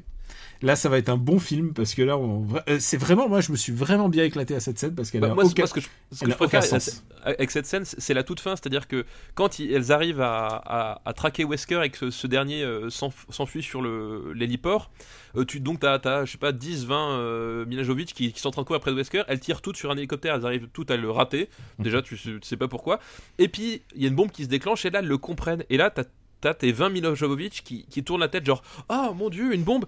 Mais il n'y en a pas une qui regarde dans la bonne direction il y en a pas et, et genre il y en a pas une genre elle pourrait se regarder genre le- les, les regards sont- sont- ça part dans n'importe quel sens ça n'a aucun sens. Oui, c'est comme si elles savaient toutes, elles savaient pas qu'elles étaient avec d'autres d'autres filles, en fait. voilà c'est ça c'est- c'est c'est comme si bah, bah, c'est ce qui s'est passé. Enfin tu sens qu'elles ont été toutes filmées à part et qu'elles ont été rassemblées après et qu'on leur donnait aucune indication sur là où elles seraient finalement dans la selle et là où était le point d'intérêt. Donc elles regardent vaguement en l'air à droite à gauche enfin sans savoir ce qui se passe et du coup c'est un espèce de, de balai de, de tête et de regard qui, qui- qui est complètement absurde euh, et qui, qui confine vraiment quelque part au génie Et après, cette scène d'ouverture anthologique, on tombe sur un film, mais vraiment très très chiant. Et bah, comme d'habitude, après les Resident Evil, c'est toujours aller d'un point A à un point B, d'un point B à un point C. Et là, c'est- et là, c'est pire encore. à la fin enfin, Et là, euh, c'est pire encore puisqu'elle prend son avion et il se décide d'aller dans, dans l'endroit qui est vraiment genre, waouh, où est-ce que tu as envie d'avoir un bon film d'action euh, bien, bien, bien mastoc? On va en Alaska. Donc, euh, je sens que c'est un peu, un peu, c'est un peu pour faire the thing un peu, tu vois. C'est oui puis ben, en, en comme, plus, comme surtout- tu, l'as- comme tu l'as dit, euh, Anderson, je pense pas qu'il soit libre de toute influence. Oui, non, non, voilà, c'est ça. Puis- mais su- surtout qu'en plus, euh, si tu regardes bien, elle, elle- elle arrive en Alaska, elle y reste deux minutes, elle trouve par hasard Claire Redfield qui est par hasard euh, amnésique, elle fait ok, bah c'est pas grave, et on repart. Oui, Ah bon? Et elle repart et là, elle atterrit sur, euh, sur une prison. Elle atterrit avec un avion sur une prison. Elle atterrit avec un avion qui est sous prison et elle est, euh, elle est sauvée par un noir basketteur parce que tous les noirs font du basket euh, qui littéralement fait un dunk pour attraper le- l'aileron de son avion et pour le stabiliser. Alors je te, Et, trou- euh, je te trouve méchant parce que je trouve que ethniquement ils ont quand même fait beaucoup d'efforts puisqu'il y a, je te rappelle que dans, dans le, le film précédent Extinction il y avait Ashanti et quand c'est pas les, les noirs sont basketteurs et je sais que tu aimes le basket, tu remarques ce détail. Oui, mais oui, les, filles, les filles noires, elles, elles sont chanteuses R&B puisque dans le Oui. précédent film, c'était Ashanti. Exactement. Et ils essaient toujours de mettre un petit peu de, de diversité. Euh, dans le dernier film, il y aura John Gilly et et donc là, ils, donc avec, euh, ils essayent de, de s'évader de cette prison et ils se disent on va aller sur le bateau en face puisqu'ils sont à la recherche de l'Arcadia et ils comprennent que l'Arcadia c'est pas un endroit mais c'est ce bateau. Voilà. Et sauf que le problème c'est un piège. C'est un piège. Bateau euh, d'ailleurs, euh, voilà, qui, qui a été bien repompé, euh, même jusque dans le setup visuel euh, sur les Fils de l'homme. Hein, il faut, faut bien l'avouer, quand tu vois le truc, tu fais Putain. Hmm, I see what you did there. Et c'est, faut dire que c'est une constante quand même de ces films. Tu sais, tu l'as vraiment souligné sur le fait qu'il y a beaucoup d'inspiration. Et là, là, tu sens que le moment où il, il, il a vu les fils de l'homme il s'est dit ça je peux le faire. Et, ça, ça- et ça m'a fait le faire. Et ça m'a fait penser à Luc Besson quand il a fait Lucie. Tu vois, Lucie, il a vu, il a vu le Tree of Life, il s'est dit, je peux le faire. Je vais faire Lucie. Je vais faire pareil. je vais faire mieux. Je vais rajouter du kung-fu. Du kung-fu et une clé USB. Et, et donc, ils arrivent sur ce bateau. Et là, je pense qu'il y a une des scènes les plus réjouissantes de nullité. Oui, c'est- c'est- c'est- c'est- Il y a un génial. combat entre Ali Alter, Wesker, et donc on n'en a pas parlé, mais il y a Wentworth Miller. Il y a et Wentworth voilà, Miller, je, te parlais de, de capter l'air du temps. Et Wentworth Miller, euh, vous, vous le savez, c'est un des frères Scofield de, de la série euh, Prison Break. Prison Break. Et, et c'est génial parce que quand il est, tu le retrouves, il est en prison. Et C'est ça, il est en prison, enfin il est gardien de prison emprisonné. Voilà. C'est ça exactement. Et, et, et sa première réplique, c'est I know a way out, qui est une référence évidente à Prison Break. Un Prison Break, voilà. Genre wink wink les fans. Et il faut le dire aussi que c'est pas sa meilleure forme physique. Je sens qu'il a un peu mangé trop de grec. Il est- Ouais, et puis, et puis il devait avoir pas- un distributeur de grec dans cette prison entouré par des zombies. Je ne sais pas comment c'est possible. Mais et puis il est pas avec nous. Hein. Wentworth Miller, il a le regard plus perdu encore que, Mais j'adore, les autres. j'adore cet acteur. J'adore cet acteur parce que à chaque fois qu'il ouvre la bouche, on a l'impression que c'est parodique quoi. C'est, euh, je suis, je suis fan de ce mec. Dans Flash, il joue, euh, il joue Captain Cold. Il est, il est hilarant ce mec. Il est hilarant. Je- je- je- Et je me demande s'il le fait exprès ou si, s'il est Si comme c'est ça. vraiment sa nature. Ouais. Si c'est vraiment sa nature, mais je pense que ce mec c'est un authentique génie quoi. Et, et donc ils arrivent sur ce bateau et il y a ce combat qui est à euh, se pisser de rire, qui se termine par euh, des chiens butants euh, dans lequel elle donne des coups de pied. Et, ah, je l'ai pas vu en 3D, mais j'imagine qu'est-ce que ça devait être bien en salle en 3D à voir, Oui, oui, puis. à voir Mila Jovovich qui donne des coups de pied dans du verre, qui va se planter dans un chien butant. Rien que ça, ça me fait, dans- ça me, ça me fait, c'est bandant quand même comme programme. Et, et, et Wesker qui, qui a ses super pouvoirs et qui, qui tabasse et qui fait du bullet time. euh, Oui, Euh, et il y a cette- voilà. ce moment ridicule où il les pousse tous les deux dans les, dans, dans, dans des espèces de, de, de- de cylindres en verre. Ouais, et qui, de toute manière, ça change absolument rien à la donne du combat. Ah là là, c'est nul, c'est nul. et- mais là encore, en termes d'ad- d'adaptation, c'est en fait euh, malheureusement extrêmement fidèle au jeu Resident Evil parce que Resident Evil 5, le final de Resident Evil 5, je sais pas si tu te souviens, c'était, enfin, une des parties finales, c'était euh, Chris Redfield qui tirait au bazooka sur Wesker, Wesker qui arrêtait le, le- le- l'obus avec sa main, et toi tu devais tirer sur l'obus qu'il avait dans la main pour le blesser. Ah mais oui, je me souviens. Voilà, et, et- et voilà, en termes de fidélité, euh, enfin, je veux dire, le, le- le quota de, de nawak, de, de débilos de, des films Resident Evil, au bout d'un moment, ils n'avaient pas à aller chercher très loin pour le piocher, il suffisait de, de regarder les jeux qui devenaient de plus en plus débiles au fur et à mesure que ça avançait, quoi. Alors, on parle, avant de passer au débile de, de Rétribution, donc le cinquième film, où est-ce qu'on va mettre ce film-là? Moi, j'ai envie de dire, quelque part, euh, rien que pour les clones, et c'est Albert Wesker, euh, porno SM, qui fait du bullet time, il y a un côté un peu euh, over the top des Il y a un Resident côté Evil. nanar. Il y a un côté Ouais. nanar. Il y a un côté, il y a un côté, euh, ils ont osé quelque Et donc, part. je pense que ça ne vaut pas Extinction, qui est un meilleur film. Oui, Extinction est clairement un vrai meilleur film, vraiment, il n'y a pas à chier, mais euh, je, je crois qu'il y a plus de, de plaisir rigolade pizza bière dans, euh, dans Afterlife que dans le, le, le premier et le 2, quoi. Je pense que c'est le plus réjouissant à regarder aujourd'hui. Je préférerais peut-être même regarder After- Afterlife plus que Extinction, mais c'est uniquement parce que j'aime rigoler devant les films, les films de tarte, quoi. Oui, voilà, exactement. Ouais, ouais, Donc, euh, donc il passe deuxième sous Voilà. Extinction. C'est le deuxième meilleur film de la, de la saga. Et c'est cela. est-ce que tu es d'accord pour passer à Rétribution 2012 Tout à fait, Rétribution. Rétribution d'ailleurs qui a le- la particularité d'être sorti euh, quasiment en même temps que Resident Evil 6, euh, le jeu. Et ça, Euh, ça se sent en termes de. C'était c'était d'ailleurs la grosse Mm. année parce qu'il y avait, il y avait d'abord eu Resident Evil Révélation sur euh, 3DS qui était sorti, il y a eu le film et puis après il y a eu Resident Evil 6. Enfin, c'était vraiment le, packaging euh, complet là. Et euh, on peut le dire, c'est un film un peu problématique. Alors, je trouve que globalement, en termes d'histoire, c'est celui qui essaie de raconter le plus. ah, ah, après, il y aura le chap- chapitre final qui vraiment clôt l'histoire, mais c'est celui qui essaie de mettre le plus d'histoire, puisqu'on comprend enfin un peu les motivations de Umbrella. Oui, c'est ça, c'est qu'il commence doucement à essayer d'expliquer deux trois trucs. Euh, Et même, en fait, et même le- elle, et même elle, on comprend un petit peu plus. Voilà, c'est-à-dire qu'en fait, le, le principal argument du, du film, c'est qu'ils sont dans une base souterraine. Je- je- mais c'est pas la même que le- les autres fois, attention, c'est encore une autre, euh, qui est cette fois-ci est sur des euh, milliers de kilomètres carrés, où en fait ils ont euh, re- reconstitué des, des centres-villes de grandes mégalopoles. Donc t'as. Ah, avant, avant de passer à ces mégalopoles, est-ce que tu veux pas juste parler du début Ah, qui si, est- si, si, si, si. Si- Ils sont au début, ils sont sur le bateau à la fin du 4. Oui, c'est ça. c'est- C'est-à-dire qu'en fait, et et pour le coup, le, le début de Rétribution reprend à la seconde près où se finissait euh, Afterlife. Et c'est le film à l'envers en fait. On voit la séquence à l'envers. On voit la séquence d'action à l'envers, tout à fait. Et c'est et en fait c'est bizarre parce qu'on voit cette séquence à l'envers. Ensuite, on a le fameux résumé de, du film, des films précédents. Et ça, il faut le savoir, c'est qu'au début de tous les Resident Evil, il y a toujours 5 minutes de narration par Oui. avec la voix d'Alice qui dit Mon nom est Alice et voici mon nom est histoire. Alice et voici mon histoire. Voilà, Voici mon histoire, et ça c'est dans tous les films. Donc déjà on a, on a 10 minutes qui, qui, ont, qui, ont, qui ont été perdues. Ensuite on a la même séquence d'action mais à l'endroit. À l'endroit et repassée en vitesse normale parce qu'elle était au ralenti avant. Et ensuite on, on- l'histoire commence avec une Mila Jovovich, mère de famille, et avec un, un mari et une enfant. Ma- mariée à Carlo- Carlos Oliveira et avec un enfant, ouais. Et, on comprend tout de suite que ça c'est un monde virtuel. C'est ça en fait, et en plus, c'est pas virtuel au sens, euh, au sens euh, ordinateur, c'est au sens euh, virtuel fausse vie, parce que justement, et voilà, il reconstitue en fait des, des des villes entières sous terre et avec euh, des clones qui, pondent à la chaîne, parce qu'il y, a- cette espèce d'image inspirée de Matrix où tu vois tous les clones, euh, à la fois Matrix et à la fois Monstre et compagnie. C'est un côté euh, les clones qui sont rangés façon euh, 5 à sec là. Euh, et, et il reconstitue en fait, avec une armée de clones, il, il- il simule le virus euh, à, euh, à grande échelle, à l'échelle 1 pour 1, avec dans, dans cette espèce de centre-ville avec tous ces clones. Et donc c'est ça qu'on suit au début du film. C'est-à-dire que tu as, Ah. quand même perdu- t'as quand même trois introductions différentes pour Ouais. présenter le film. Là on arrive à 20 minutes. euh, euh, pour voir la vraie, la vraie euh, Alice, la vraie Mila Jovovich, il faut attendre ouais, au moins 25 minutes. Ce qui est très bizarre, hein, parce que ça veut dire que le vrai début il commence que 25 minutes après. Et, et donc Paul Anderson choisit de faire un, de, de- d'axer, d'axer son truc sur, bah, sur les mondes virtuels. Et alors il y a un problème, enfin un problème.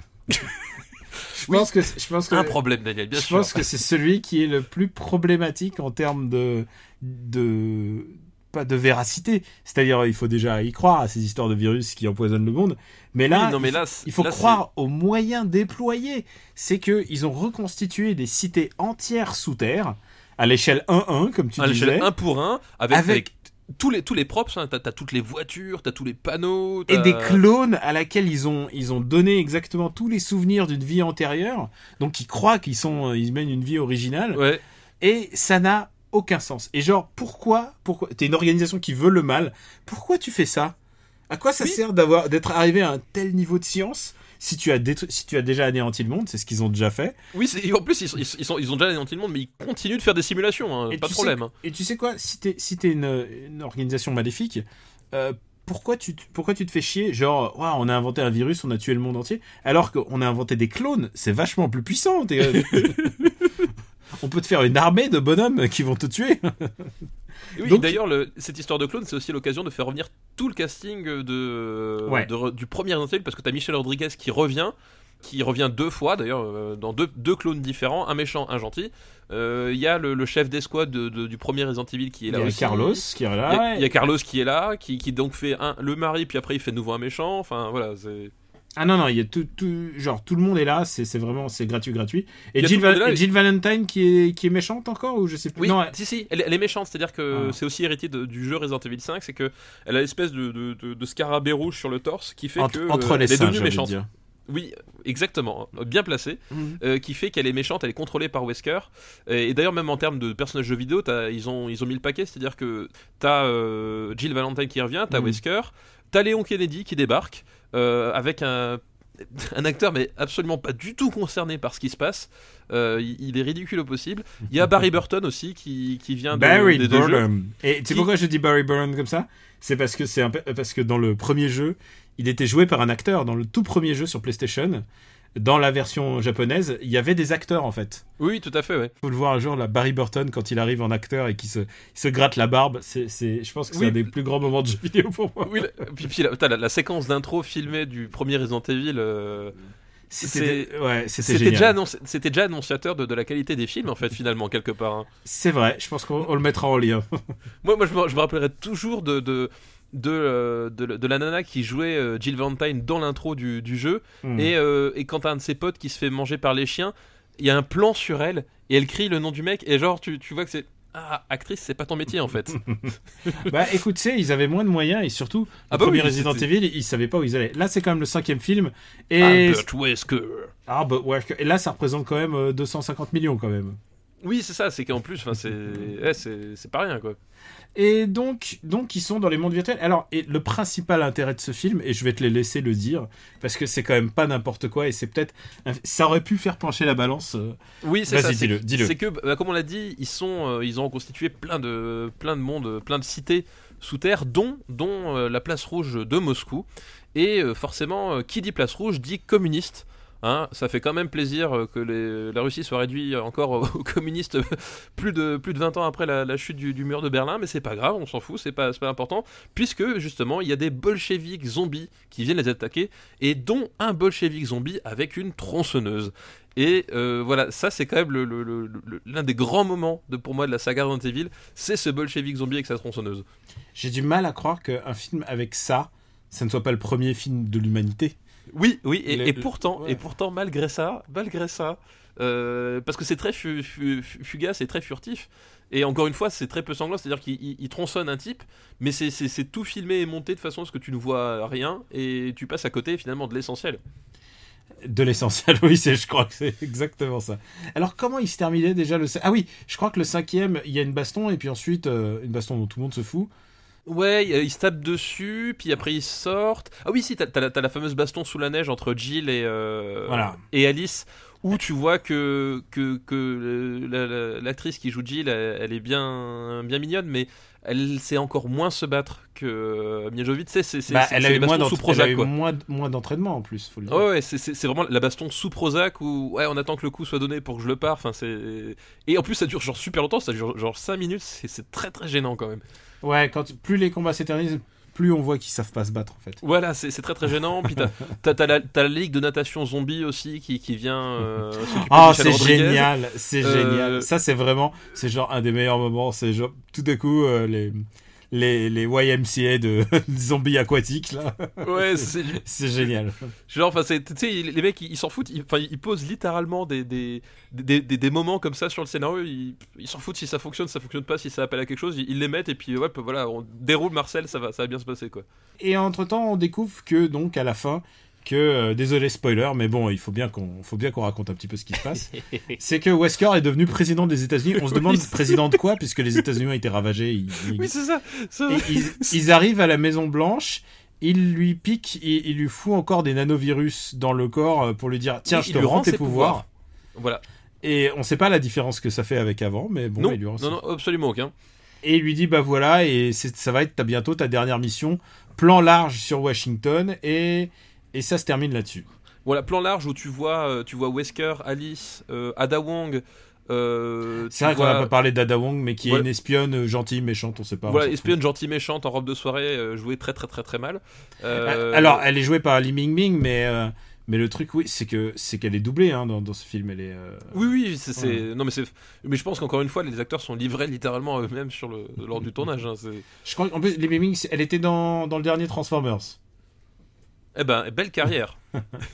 Bah écoute, non, ça va. c'est sûr où il y a les dinobos quand même, c'est pas n'importe quoi. Donc il y a, Ah, tu sais qu'il y a des gens qui nous ont envoyé euh, Transformers dans la liste 2000, hein, attention, j'ai j'ai Ah bah, hâte, ça, hâte qu'on hein. oui, c'est moi aussi. J'ai hâte. Donc La, a- la- la grande, la grande saga des années 2000. Il y, a, il y a tous ces personnages, euh, voilà, il y a, il y a Léon, etc. Ils sont tous là, euh, jambes écartées, statiques, euh, sur le toit de la Maison Blanche, en train de regarder les armées de zombies qui, euh, qui s'offrent à eux. Et en gros, Wesker leur dit qu'ils sont le dernier rempart de l'humanité pour la sauver, et c'est pour ça qu'il lui a rendu ses pouvoirs, parce qu'il a besoin d'elle. Voilà. Et ça se termine là-dessus. Voilà. Et pour- Genre, pourquoi il a besoin d'elle ouais, ça va être- Pourquoi il a be- Ça va être la guerre. pourquoi il a besoin d'elle alors qu'il a essayé de la tuer pendant tout ce temps-là? Oui, il a essayé de la tuer pendant tout ce temps-là, et le- la seule obsession qu'il avait, c'était l'empêcher de sauver l'humanité. Genre, ok. C'est pas grave. Décide- Décide-toi, mon pote. C'est pas grave, on, on va faire comme t'as dit, va. c'est très important. Et on va. Qu'est-ce. Alors, euh, on le classe ce film peut-être? A... Bah oui, oui, il faut le classer, bien sûr, évidemment. Est-ce que tu... il est meilleur ou pire que Apocalypse? Bah écoute, moi, euh, j'ai une certaine tendresse pour Apocalypse, ne serait-ce qu'à cause du caoutchouc, en fait. Euh, parce que le Afterlife et, et Rétribution ont ce gros défaut euh, d'avoir des, des, des, des tas de décors en, en images de synthèse dégueulasses, en fait. C'est le truc, c'est qu'on n'y croit plus du tout. C'est l'époque fond vert, fond vert. Et... C'est l'époque fond vert, euh, images de synthèse. euh, En plus, enfin, il y, a, y a le 300 de Zack Snyder qui est passé par là. Les mecs, ils, se sont dit putain, on peut y aller à fond avec la palette numérique. euh, faut que ce soit vraiment dégueulasse. Et Parce que du gris, gens mets-moi pas un, peu, mets-moi un peu de noir et de marron là. C'est ça, voilà. Donc c'est visuellement, c'est c'est quand même une putain de bouillie dégueulasse. Et euh, Resident Evil Apocalypse a au moins ça pour lui, c'est-à-dire qu'il y a le caoutchouc et il y a les décors réels. euh, même si c'est cheapos, ça- ça fait quand même moins, un- moins un gros truc dégueu quoi. C'est clair. Bon bah écoute, euh, pour l'instant c'est le dernier film, c'est le cinquième film de la liste. Eh oui, eh oui, rétribution. Qui Mais- cru? Voyons voir le sixième film. Donc on, là, on se téléporte cinq ans plus tard, donc aujourd'hui en 2017. Et, Voilà. et je dois le dire, et c'est rien que pour ça, ça me donne envie de lancer un Patreon. Tu as payé ta place pour aller le voir. Oui, ouais, voilà. Ra- 10,60€. Hein, 10,60€, je- mais tu voilà. l'as vu en 2D quand même. Oui, j'ai- été épargné de la 3D cette fois-ci. En plus, le, le pire, c'est que il y, a- y a genre une séance qui était en 2D sur toute la journée euh, à Annecy et j'ai réussi à aller, aller à, ce- à celle-là parce que je refusais de payer le supplément et de me taper un putain de film en 3D en plus quoi. Là, c'est sûr qu'ils vont boucler parce que euh, Paul Anderson, son contrat s'arrête. Mila Jovovich Mi- aussi. Mila Jovovich, aussi, enfin, ils peuvent les reprendre sous contrat. Oui, oui, mais ils ont annoncé qu'ils vont rebooter. Et alors, en fait, en gros, enfin, ce qu'il faut savoir, ce qu'on n'a pas encore dit, c'est que euh, si ils faisaient des films aussi régulièrement, euh, il y avait une raison. Enfin, outre le fait que ça marchait, encore une fois, ça, ça- enfin, vraiment d'un point de vue commercial, ça, Attention, ça sur cartonne. 5, sur cinq films, on approche du milliard de, de recettes. Voilà, donc c'est vraiment En un 5 énorme films, carton. c'est vraiment un, un carton un énorme carton. Mais en dehors de ça, c'est que il y a des problèmes de droit, c'est-à-dire que les, les droits d'exploitation des films sont reconduits à chaque fois pour 3 ou 4 ans, je sais plus exactement. Et ce qui fait qu'à chaque fois, ils sont pressés par le temps pour sortir euh, le film de peur de devoir perdre les droits et de devoir euh, soit les renégocier ou soit que, bah, que quelqu'un d'autre les, les chope à leur place. Donc euh, il y a- ils ont une vraie pression euh, financière à devoir sortir les films vite et n'importe comment, un peu. enfin voilà, Je crois, que- je crois ce genre, de, ce genre de contrat ne se fait plus hein, aujourd'hui. Voilà, ça se fait plus. C'est ce qui est arrivé d'ailleurs avec Spider-Man. Et, X- avec- et les X-Men. Et les X-Men avec, euh, avec Sony d'un côté et c'est Warner du coup. Et Fox, non, Fox, Fox, euh, Fox pour les autres. C'est c'est exactement la même configuration, c'est que les mecs ils sont obligés de sortir des films régulièrement, sinon ils perdent le droit d'exploitation. Et là c'est ce qui se passe.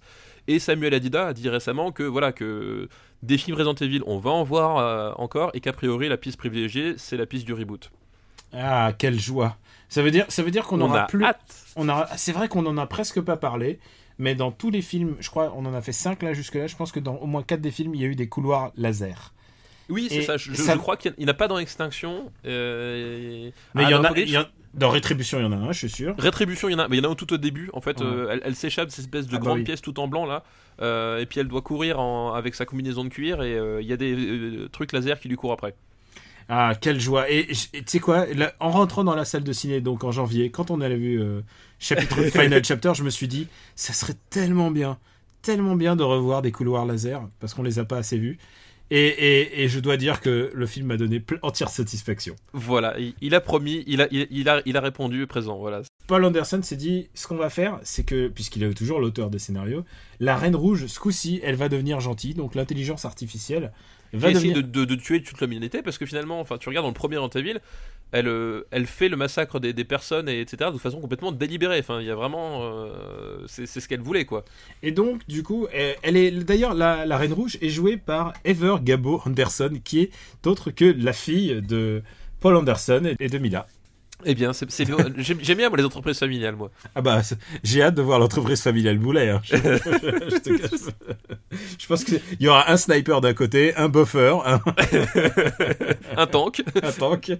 Donc cette euh, intelligence artificielle dit bon bah écoute, euh, il faut que tu ailles sauver, il faut que tu ailles euh, retourne à l'endroit où tout a commencé, donc à Raccoon City. Dans le hive, donc faut que tu retournes sous terre dans une base secrète, encore une fois. Encore une fois, dans l'endroit où on a fait le premier film, je pense, et j'aurais, elle aurait pu rajouter attention au couloir laser. il faut que tu chopes le un antivirus qui qui ça. qui va sauver l'humanité tout entière parce qu'avec tout l'argent qu'Umbrella a pour faire le mal, ils se sont dit on va aussi faire un antivirus. Pourquoi? Pourquoi? Pourquoi ils ont fait ça? Mais c'était quoi ton plan, en fait, à la base? Et, et tu sais, plus, et donc c'est euh, c'est le méchant euh, Wesker là qui l'a sur lui. Et tu te dis pourquoi si t'as un antivirus sur toi et qu'il faut surtout pas que ça arrive entre de mauvaises mains, ton antivirus qui risquerait de sauver l'humanité ou plutôt ce qu'il en reste, pourquoi tu pourquoi tu le fous pas dans une dalle de béton? Pourquoi tu le gardes sur toi et que tu le montres en plus, genre tu, tu fais la fait attention, regarde, tu vois ce que tu cherches? Il est là, hop, dans ma poche. Et parce que c'est vraiment ce qui se passe, hein. en plus, c'est vraiment la scène, elle est, elle est comme ça, je, je ne mens pas. Donc euh, c'est ce très beau très beau MacGuffin. Et donc notre notre camarade retrouve euh, Ali Alter, notre euh, Cla- Claire Redfield. Claire Redfield, qui était, qui était justement là par hasard, et une nouvelle bande de personnes dont, de no-name qui vont tous mourir les uns après les autres.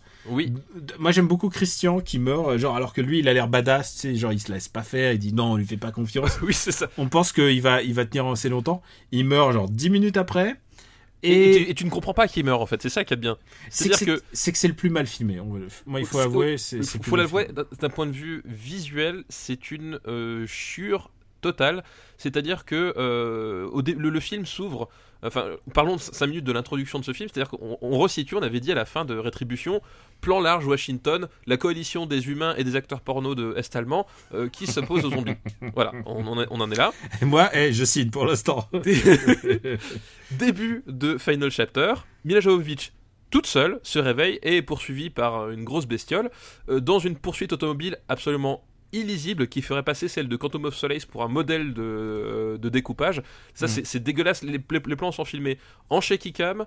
euh, Voilà, c'est euh, le problème, c'est qu'il est toujours 10, 10 années de retard dans la modernité. Oui, c'est ça. C'est Et là, il a, il a vu Jason Bourne pendant ses vacances. Et, et, et il s'est dit, Oh, on va faire pareil. ça a l'air facile. Voilà, et donc c'est c'est filmé entièrement en shaky cam. Il n'y a pas un plan qui dure plus d'une demi-seconde. Tu ne comprends rien, ça fait juste du bruit. Et, euh, et tout le film est comme ça. Et le problème, c'est que une grande majorité du film est, dans le, est plongé dans le noir complet. Donc, déjà, euh, t'as pas de lumière, tu ne vois pas à quoi ressemblent les gens, et c'est monté à la hache, c'est hystérique. Il y, il y a des séquences entières, je ne comprenais pas ce que je voyais. Littéralement, c'est-à-dire, je n'arrivais pas à analyser l'image et à comprendre ce qui se passait. Je savais jusqu'à la fin, il y avait un mec mort parce que les dialogues le disaient et qu'il y avait un coup de feu, mais c'est tout. Il y a un moment, il y a une fille qui meurt et je me suis dit, tiens, mais c'est, mais, mais ils ont tué, ils ont tué Claire Redfield. Pas du tout. C'est juste que c'était si mal filmé que j'ai pas compris qui Oui, qu'on n'a pas compris qui, qui était mort. Donc, comme je disais, donc le, le début du film, il y a Mila Jovovich toute seule euh, face au truc. Et euh, bah, euh, Jill Valentine, tu sais, alors qu'elles étaient côte à côte à la fin de Rétribution, tu ne sais pas ce qu'elle est devenue. Euh, pareil pour Ada Wong, portée disparue. Euh, Léon Kennedy, bah, voilà, euh, aussi complètement porté disparu. Euh, entre temps, Chris, Chris, Chris Redfield, Redfield aussi. Chris Redfield, euh, ça fait deux films, on sait pas ce qu'il est devenu. Euh, voilà. Mais après, après, après, ça reste cohérent par rapport au monde. Ils sont peut-être, ils ont peut-être fait, Mais genre, et genre, ils sont peut-être allés faire leur, leur activité, quoi. Et, et plus tard, t'apprends en fait que Wesker euh, les a trahis, d'accord, qu'il a en fait pas rendu ses pouvoirs à Alice, d'accord, donc mais elle continue de faire des high kicks euh, suspendus à des zombies, mais c'est pas très très important tout ça finalement. Et euh, sans plus de trucs, et surtout que apparemment la seule mission de Wesker c'était de tendre un piège pour tuer Alice, et donc il a quitté Washington en laissant Alice sur place et en ne la tuant pas. Euh, voilà, et tu te dis mais les gars, vous êtes sûrs que c'est l'homme de la situation quand même? Parce que moi j'ai des gros doutes sur ses capacités quoi. Et il y a une bonne trouvaille quand même dans le film, c'est c'est les tanks. Il y a des espèces de tanks qui ressemblent Oui. un peu aux, aux tanks des Cosmocats.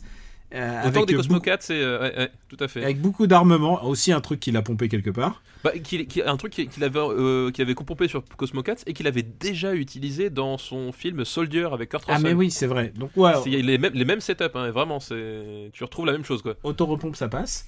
Et donc cette équipe va de plus en plus rentrer dans la base, une base dont il y a une porte quand même puisqu'il a survécu à une explosion atomique puisque ça, ça. fait une petite petite bouche d'entrée avec des pièges complètement complètement farfelus du genre les une hélice d'aération qui bouge dans les deux sens et qui va qui va transformer euh, l'un des l'un des survivants en steak tartare. Et au bout d'un moment, rassurez-vous, oui, il y a un couloir laser. Mais attention, nouveauté, cette fois-ci, les, les lasers ne sont plus rouges. Ils sont, euh, ils sont un, un joli cyan, euh, tu vois, ils ont changé quand même le... C'est des lasers. Jedi. Voilà, c'est des lasers Jedi, exactement. Et, et donc le boss de fin de niveau euh, est n'est autre que Ian Glenn qui est donc revenu. Voilà, Mais il faut, il faut savoir qu'il y a plusieurs Ian Glenn puisqu'il y, en Voilà. a- il y en a un autre euh, qui est dans le tank Cosmo 4. Le mec qui, qui écoute nos résumés, qu'est-ce qu'il doit se dire de quoi il parle des tanks Cosmo 4 Et il a créé un culte religieux en fait Ian Voilà. Glenn. Oui, littéralement, que- c'est le nouveau Messie en fait. Oui, puisqu'en fait, tout ce, que- tout ce qu'a fait Umbrella, en fait, c'était détruire, anéantir la Terre pour que permettre à la vie de re- renaître. Ce qui est vrai, tu sais, moi, quand je, je sens la pollution à Paris, je me dis ça, en fait, faudrait qu'on meure tous et qu'on laisse le temps à la, à la Voilà, Terre qui- de, de se régénérer. Qui, qui- qui est le, le, bah, qui est le scénario de la série Utopia aussi. Voilà. Euh, exactement quoi. C'est parfois, je me le dis, je- parfois, peut-être c'est ça qui me rapproche de, de Ian Glenn. Mais bon, je suis pas un terroriste, euh, un terroriste chimique. Et lui, il s'est dit, bon, bah, on va faire ça, et puis on va faire, euh, on va redonner la Terre à 4, euh, à 4000 ou 5000 personnes riches. Voilà, des, à, à des riches qui ont contribué à au financement Ouais. de l'Umbrella quoi. Oui, c'est un peu, c'est peut-être le plan de Trump. Nous le savons pas. Nous, Et ça- nous- oui, c'est ça. Nous ne le savons pas encore. Nous sommes qu'en première semaine de juridiction Trump. Putain, quelle première semaine la vache. Ah, Mais je pense que Trump et c'est Ian Glenn. hein, je pense. Oui, que, je- je pense je que Trump va débarquer en camion Cosmo 4. hein. et ce film donc n'a un peu aucun sens puisqu'ensuite. Mais oui, euh, mais, c'est- mais non, mais sur- surtout, ce, que je- ce, ce qu'il y a, ce qu'il y a de bien, c'est que ce plan, en fait, ce qu'il faut savoir, c'est que la, la base de euh, Raccoon City, c'est la base principale euh, de là où ils ont lancé le, le virus T, où ils ont regroupé tous les gens qui apparemment ont payé leur place, un peu comme dans 2012, tu sais, de, de- de Roland Emmerich, où tu as tous les gens qui ont payé leur place pour, euh, pour survivre à l'apocalypse, ils sont re- regroupés là. Mais. euh, à la fin de Resident Evil Apocalypse, ils ont balancé une ogive nucléaire juste au-dessus de cette base. Mm. Quel était ton plan le moment où tu as fait ça? Je veux dire, en plus, la logique, elle est débile. Si ton plan, c'est détruire la Terre pour répondre au virus, pourquoi est-ce que tu fais semblant de contenir le virus avec un missile et risquer de, de, bah, de péter ta base? Parce que c'est ce qui se passe. C'est qu'en fait, s'il n'y avait pas eu de missile nucléaire, il n'y aurait pas eu la petite ouverture, parce qu'on nous le dit clairement, attention, c'est le- c'est l'explosion nucléaire qui a fait l'ouverture pour entrer à nouveau dans le live. Sans ce missile nucléaire, Mila Jovovich restait à l'extérieur, le film était fini, Umbrella avait gagné. Mais non. Ouais, mais heureusement, elle avait un compteur sur le, sur le bras pour lui rappeler combien de minutes précises il y avait avant l'extinction de l'humanité. Oui, c'est ça qui est génial. c'est- la, la Reine Rouge qui, va- qui- qui lui dit texto, il lui fait dans 48 heures pile, pas une seconde de plus, pas une seconde de moins, notez bien, 48 heures pile, toute l'humanité est exterminée, toute, à 100%. Voilà, ces gens, il n'y a plus personne. Et il Et tu faut- fais, mais pourquoi 48 heures pile Tu sauras jamais ce qui se passe, mais bon, Mila Jovovich, elle le prend sur parole, elle fait ok, ok, ok, pas de problème, j'y vais, j'y vais. Oui, elle se dit, oh non, euh, pourquoi, quelles, quelles sont mes raisons de te croire Et finalement, elle le croit quand même. L'autre dit bah tu fais ce que tu veux. Bon bah écoute, je, je te crois alors. Hein. Ça, ça Quel est ton tu voulais tuer l'humanité pourquoi est-ce que je devrais t'écouter? Et parce que parce que peut-être elle a- Mila Jovovich a reconnu sa fille qui joue qui joue la, qui joue la, Oui, c'est ça, la c'est- nouvelle IA je ne sais pas et, Et on peut noter, on peut noter quand même la, le, la- la- la- le non-intérêt de, de Albert Wesker dans ce- cet épisode-là. Il ne fait rien à part tenir une porte et littéralement il, il tient une, il tient une porte c'est ça Et, et, et il, fi- il finit euh, comme le comme euh, Dick dans, dans Robocop en fait. oui c'est un peu c'est un peu ça C'est exactement ça. C'est- un peu ça. C'est exactement ça. Ils ont vu Robocop aussi. Ils se sont dit putain c'est une super idée ça. On va faire pareil. au moins ce film a le mérite de, de clore la série Oui oui ça boucle la boucle. ouais. on peut faire des suites bien sûr mais au moins l'arc narratif de Alice est, est bouclé Oui, voilà, exactement. C'est qu'il y a, y a une ouverture qui pourrait euh, éventuellement euh, être exploitée pour faire une, une suite sur ces bases-là. Mhm. Mais si ça s'arrête là, euh, effectivement, ce- ça, ça pose aucun souci. Quoi. où est-ce qu'on va classer ce film avant de faire les conclusions sur cette grande saga? Écoute, pour moi, je, je trouve que il, il a un gros défaut, c'est que il est vraiment atroce à suivre. C'est-à-dire, euh, À regarder, il est vraiment. C'est de, la regarder- bou- c'est de la bouillabaisse, quoi. c'est vraiment de la bouillie, c'est c'est ni fait ni à faire, hein, comme, comme le disait ma, ma grand-mère. Euh, vraiment, c'est atroce, et du coup, t'as même pas ce, ce, ce, ce- ce côté fun que tu, que tu peux avoir, par exemple, dans un dans un Afterlife qui est complètement débile, mais qui, qui, restait, enfin voilà, qui, qui te faisait pas saigner les yeux, enfin si, mais pas de la même façon, et pas aussi intensément, quoi. Là, c'est, enfin je te jure, moi, il y avait des, des moments, je, je comprenais plus ce que je voyais, et j'avais plus envie de comprendre, enfin, c'était, c'était fatigant, c'était, c'était pénible, et comme c'est, et comme en plus c'est celui qui est censé apporter toutes les réponses, mais qu'en fait les réponses euh, elles ne font que soulever toutes les incohérences qui étaient mises en place jusque-là, tu fais non les gars, c'est enfin voilà, c'est c'est vraiment un épisode qui, qui est vraiment très très très très pénible à voir quoi. Donc tu le classerais sous rétribution. Ah oui, je préfère Rétribution, ouais. Euh, D'accord, attends, je te fais le, le top final. Euh, le premier, c'est Resident Evil Extinction, donc le troisième. C'est ça. Le deuxième, c'est Resident Evil Afterlife 3D, donc le quatrième film. Euh, le troisième, c'est Resident Evil l'original, et je pensais pas qu'il allait être aussi haut parce que c'est quand même un film un peu chiant. C'est quand même un film un peu chiant et, et- et- et pas mal raté, ouais. Euh, quatrième, Resident Evil Apocalypse, donc le deuxième film. C'est ça. Et je pensais pas qu'il allait être aussi haut classé, puisque juste au-dessous, Resident Evil Rétribution, le cinquième. Mal- Malgré, malgré ces bolcheviques euh, nazis, euh, ces bolcheviques zombies à, tronçonneuse, hein, quand même. Et- Et malgré le, donc, le chapitre final, qui lui n'a pas grand-chose à nous offrir en fait. En... oui, Il n'y a, pas de, de biscuits à part le tank des Cosmocats, quoi. Oui, c'est ça, c'est le, le, le, le tank en soi, c'est une bonne idée, mais, mais tout, le reste est tellement pénible et, et ouais, et t'as. Enfin. Il y a, il y a Ian Glenn quand même, qui est vraiment super en méchant. Oui, voilà, c'est ça, c'est que. C'est un vrai méchant de cartoon, il le joue à fond, Oui, il, est, il est génial. Lui, il est, il est, il est vraiment. Enfin, voilà, il, aurait pu sauver le, sauver le truc, mais. C'est ça, qui, c'est ça qui est génial. Ian Glenn, qui est même un, un acteur shakespearien. Euh, c'est un mec de théâtre. Enfin, vraiment, il a, il c'est un mec de classique, quoi. Il a jamais eu de grand rôle euh, ciné. et, euh, Enfin, genre, il a eu, il a eu Tomb Raider, quoi. Mais tu vois, c'est. oui, putain, Et là, on lui donne l'occasion de jouer des méchants. Euh, c'est un mec qu'on voyait dans Down Abbey avant, avant, avant Game of Thrones, quoi. c'est ça, et puis on lui donne Mm. l'occasion de rejoindre un méchant, et il est parfaitement conscient qu'il peut y aller à fond, enfin voilà, que c'est c'est pas ça qui va faire ou défaire sa carrière, quoi qu'il arrive, quoi. C'est un peu lui la star de, de tout ce film. Plus que Mila, je dirais, à la rigueur. Oui, oui, voilà, oui, oui, c'est, euh, je suis bien d'accord. C'est le bon acteur qui, certes. Je, je pense que c'est un peu comme. euh, comment dirais-je Le commissaire dans, dans Taxi. Tu vois, c'est le bon acteur. dans oui, c'est c'est ça. Et, et finalement, c'est là où, où, euh, en dehors de, de- de- du, du symbole que représentait Wesker, c'était la bonne idée de finalement partir sur, sur le, le personnage de Ian Glenn en grand méchant final plutôt que Wesker. Qui, euh, enfin, le mec, il a l'air d'être coincé dans sa combinaison de cuir. euh, c'est- c'est c'est assez gênant quand même. Ah, il est... celui-là, c'est vraiment le film où il est le pire. Et pourtant, on a survécu au quatrième, quoi. Oui, oui, oui, oui, mais, il, mais vraiment, il- j'ai pas compris à quoi il servait, quoi. C'est, c'est, bah, c'est- voilà, c'est un mystère complet. Il y a juste un truc qu'on pourrait dire, c'est quand même le- la saga de jeux vidéo adaptée au cinéma la plus, qui a le plus gros succès de tous les temps. Ouais, tout- oui, oui, clairement, ouais. ouais, ouais.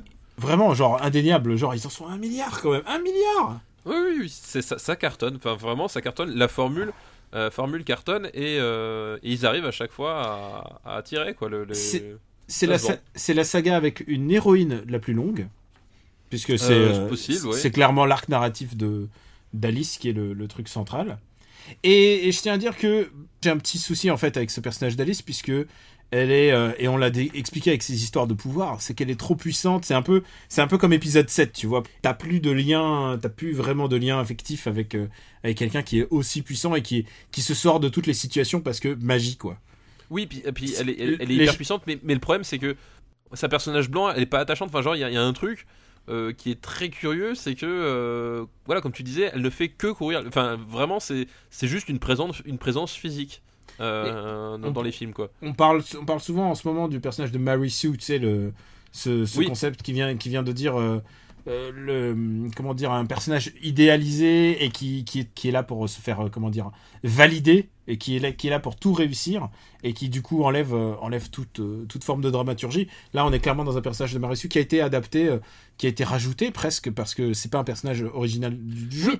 Ça, a été rajouté, c'était rajouté parce qu'ils avaient peur qu'en utilisant les personnages du jeu, les gens qui, qui ne jouaient pas au jeu n'allaient pas voir les films. Alors en soi, c'est pourquoi pas, mais c'est un peu con parce que finalement rien ne t'empêche d'utiliser les personnages du jeu et juste de, bah, de, les, de les caractériser, de les introduire aux, aux- aux gens euh, comme s'ils les connaissaient pas. Enfin, il y, a il y a un truc qui est très curieux. D'ailleurs, je me rappelle à l'époque de l'interview de Mila Jovovich, je sais plus à quel magazine elle elle l'avait donné. Qui a un bout Qui, euh, que j'aime bien en interview, elle a vraiment du franc, parler. Tu sens que. tu oui, sens mais il y, a des- il y a des moments où elle est bien à côté de la plaque parce que justement, elle Mhm. disait, ouais, euh, pour moi, Resident Evil, euh, c'est vraiment un film qui respecte les fans et le jeu, alors que bon, déjà, le, le premier film, il a rien à voir avec les jeux. Puis elle disait, ouais, quand on. Quand, je, quand on voit le film, on- c'est comme dans le jeu, on a vraiment l'impression de contrôler Alice euh, exactement comme dans le jeu. Sauf que euh, le personnage n'a jamais été dans le jeu en fait. Euh, voilà, et c'était, c'était aussi, ça faisait aussi partie de ces adaptations de jeux vidéo qui étaient faites par des gens. En tout cas, une grande partie, je pense que Samuel Adida, il a jamais lancé le PlayStation de sa vie quoi. Euh, je sais pas, par contre, je suis sûr que Paul Anderson, oui. Et mais on dirait ça, mais Romero, quand il a écrit son premier script, il n'a pas touché une PlayStation non plus, hein, je pense. Non, c'est sûr. euh, D'après ce que je sais, c'est que c'est un mec qui lui a enregistré les ses parties. Il lui a fait deux vidéos de, il lui a fait deux deux séries de vidéos euh, du 1 et du 2 et, et il a écrit son histoire à partir de, de ses parties de jeu. C'est ce que c'est comme ça qu'il a écrit son script, putain. C'est Eh oui. les génies les génies en action. Donc pas besoin de refaire encore une fois le la saga. Est-ce que maintenant c'est la fin de notre épisode, je crois. Voilà, c'est la fin de Et notre qu'est-ce épisode. qu'il y a en fin d'épisode? Il y a pas une Eh bien, petite les reco? recommandations, Bah exactement. vas-y, fais péter ta reco. Laisse-moi Mais- deviner, tu, vas, tu, vas, tu vas nous parler d'un truc avec des zombies. Voilà, exactement. Je me suis dit, ben, après avoir parlé de la saga Evil, pourquoi ne pas parler d'un d'un vrai bon film de zombies? Et euh, bah, je voulais pas ne- retomber dans le, dans le clou classique de vous recommander les Romero, parce que déjà, un, ça tombe sous le sens, et puis deux, c'est peut-être un peu facile. Alors du coup, je suis parti sur un autre film de zombies, euh, qui s'appelle Return of the Living Dead, euh, qui date de 1985, euh, traduit chez nous sous le titre fort à propos du retour des morts vivants, et qui est un film très important pour moi dans le dans la dans comment s'appelle dans le dans le panorama du, zombie au, cinéma euh, parce que c'est un film qui est extrêmement extrêmement euh, ironique sur le sur la figure du zombie mais qui euh, n'oublie pas au passage de faire un vrai film de zombie et c'est vraiment un numéro d'équilibriste qui d'ailleurs n'avait pas été très très bien compris à l'époque. hein. Je me rappelle même de journalistes spécialisés dans le film de genre qui n'avaient pas du tout compris toute la portée ironique et, drôle du, film. Parce que le, point de départ du film, et attention, faut s'accrocher c'est assez compliqué, enfin pas compliqué, mais c'est assez conceptuel, on va dire. C'est que c'est un film euh, dans lequel le, La Nuit des Morts Vivants de George Romero est un film. C'est-à-dire que les, personnages, euh, comme dans un Tarantino, tu vois, quelque part, les personnages discutent en- entre eux du film de George Romero. Et euh, ils trouvent ça vachement bien, ça machin. Sauf que euh, t'apprends que ce film-là, c'est pas qu'un film, en fait, c'est un récit de quelque chose qui s'est vraiment passé. Donc, dans l'histoire du film, le film est un film, mais les événements du film sont quand même réellement arrivés. Et donc, le point de départ, c'est ça, c'est le personnage qui ne croit pas que les événements de la nuit des morts vivants sont réellement passés. Et il va lui prouver, parce qu'il travaille dans un, un crématorium, euh, et euh, enfin, à côté d'un crématorium, enfin, je sais plus exactement le, setup, mais c'est à peu près ça. Et il va lui prouver, il descend à la cave dans lequel il y a des tonneaux avec euh, les preuves de ce qui s'est passé dans la nuit des morts vivants. Et évidemment, comme les personnages du film, ils sont tous globalement soit tarés, soit des enfoirés, soit des, soit idiots. Enfin, vraiment, c'est t'as pas un personnage pour attraper l'autre.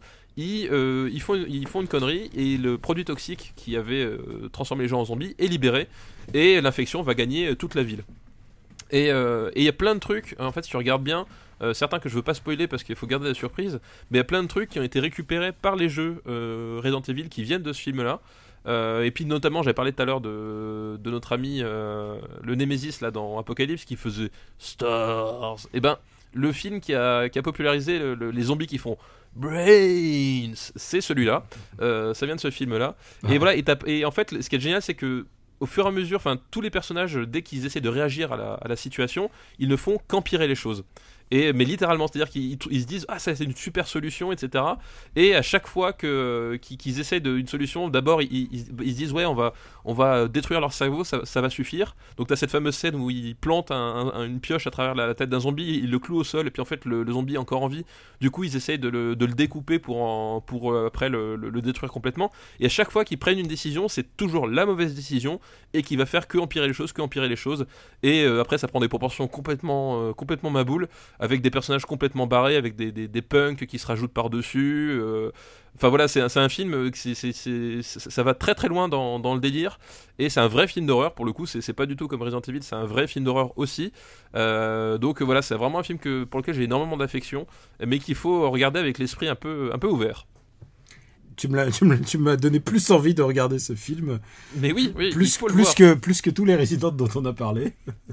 Moi, je vais recommander deux jeux, pas, un, mais deux jeux. Le premier, c'est The Evil Within, qui est donc un, un jeu euh, créé et développé par euh, Mikami. Voilà, qui est donc, Mikami, le créateur de Resident Evil. Et aussi de. Donc, c'est la suite spirituelle de Resident Evil 4, euh, qui, est un- qui n'a pas eu de suite, en fait, vraiment, et qui le jeu qui a tout réinventé. Et là, c'est vraiment. Il s'est proposé de, de, réin- de, de réanalyser ses propres codes et d'en réingurgiter. Il a réingurgité les clichés. Et euh, je crois qu'il y a joué, toi aussi. Oui, tout à fait. Moi, j'avais joué, bah forcément. Enfin, euh, j'ai une certaine euh, affection pour le survival horror d'une manière générale et euh, beaucoup d'affection pour Shinji Mikami de façon particulière. Et du coup, oui, j'y j'y avais rejoué. Ouais, tout à fait, j'avais joué. Et, et c'est vrai que c'est pas parfait parce que c'est pas, il n'y a pas les moyens, euh, il y a pas les moyens qu'avec Capcom par exemple. Il n'y a pas le talent de finition, mais il y a quand même plein de bonnes idées. Par exemple, Oui, euh, puis et- et Finition, c'est un jeu édité par Bethesda, donc euh, faut dire que les finitions, c'est pas forcément leur marque de fabrique la plupart du temps. mais moi j'adore le fait que tu, tu mettes des bastos dans des, dans des zombies et ensuite que pour t'économiser des balles, tu peux mettre juste une allumette et tu les crames après. Et ça, je- je- juste ce petit détail, je trouve ça génial. Et on retrouve un peu ce côté un peu viscéral de Resident Evil 4, le fait de tu, tu ouvres pas les portes, tu les défonces, tu vois, t'as le choix, de, tu peux tout faire. Oui, c'est des ça. pièges, il y a, il y a beaucoup de Exactement. t'as beaucoup de choix et en même temps ouais c'est vraiment ça c'est un Resident 4 assez viscéral viscéral il y a pas il, n'a pas évidemment connu le grand succès mais il mérite au moins qu'on se réattarde qu'on se réattarde dessus.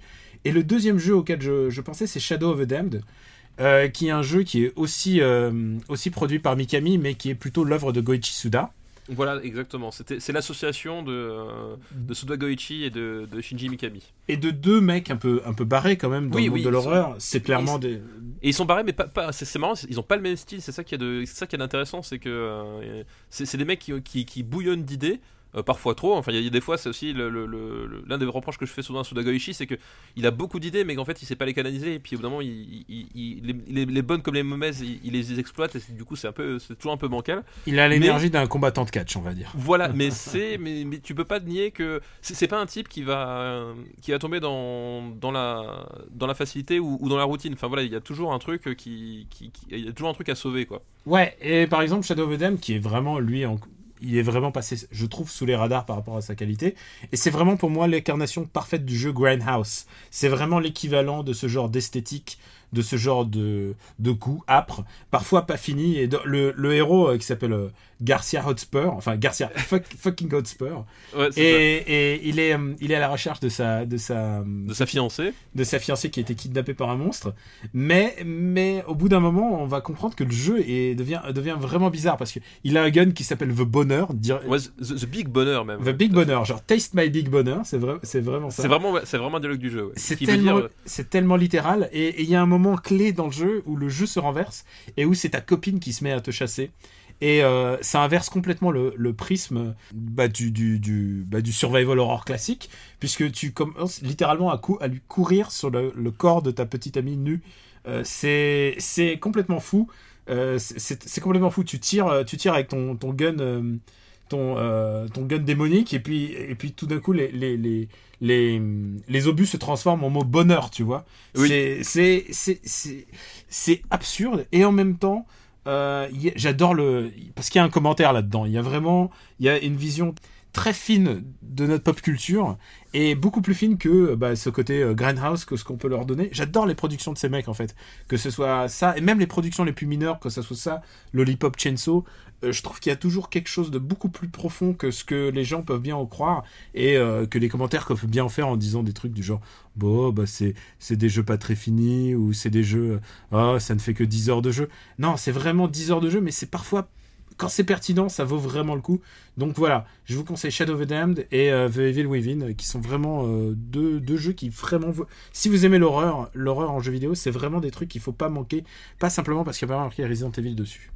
Oui, voilà, ouais, tout à fait. Mais moi, j'ai, moi, j'ai fait les deux et j'ai beaucoup apprécié mon passage sur les deux jeux. Putain, mais tu, tu fais plein de bonnes choses en fait. Je mais oui, t'as je, vu ça je te connaissais pas autant de bon goût, Et t'as vu ça Attends, ouais. Moi, je crois que- juste en amitié, je choisis très mal, mais sinon c'est tout quoi. connard. et je crois que c'est la fin de notre épisode. Oui. On- euh, de notre mini-zode d'une heure et demie. Et je pense que si vous, regardez, si vous écoutez après, on va juste un peu parler de Resident Evil 7 et des autres. Voilà, si vous aimez les jeux vidéo, restez après le. le Restez générique. après. Euh, on vous remercie de votre fidélité euh, parce que ça nous touche. Et on vous remercie aussi de, de laisser des petits commentaires euh, et des étoiles euh, sur iTunes. Ça aide à notre référencement. Vous pouvez nous retrouver sur supercinébattle.fr où vous pouvez retrouver nos master lists. Et n'oubliez pas, à partir du prochain épisode, nous commençons les années 2000 à 2009. On a commencé à recevoir des listes. Il y en a vraiment des géniales. Euh, pour l'instant, on donne aucune indication, on dit rien. Ça va être la surprise pour toi et moi, je pense, euh, la semaine prochaine. Et Ah, euh, j'ai eh ben, hâte, j'ai hâte. vraiment, j'ai super hâte de l'enregistrer si tu savais quoi. Je, si si j'avais su, j'aurais enregistré tout de suite après si on avait eu plus de temps. C'est vraiment chouette, donc merci encore. On va pas s'éterniser, on va pas vous dire où vous pouvez nous retrouver parce que vous savez très bien où vous pouvez nous retrouver. Euh, toi, c'est euh, c'est quoi sur Twitter déjà? Redis-le. Arrobas GK Plugin Baby. Et moi, c'est Camus Robotics. Voilà, on vous dit, on vous dit directement à la semaine prochaine euh, dans un vrai épi- dans un épisode classique. Parce que maintenant, ça y est, Resident Evil, c'est bouclé.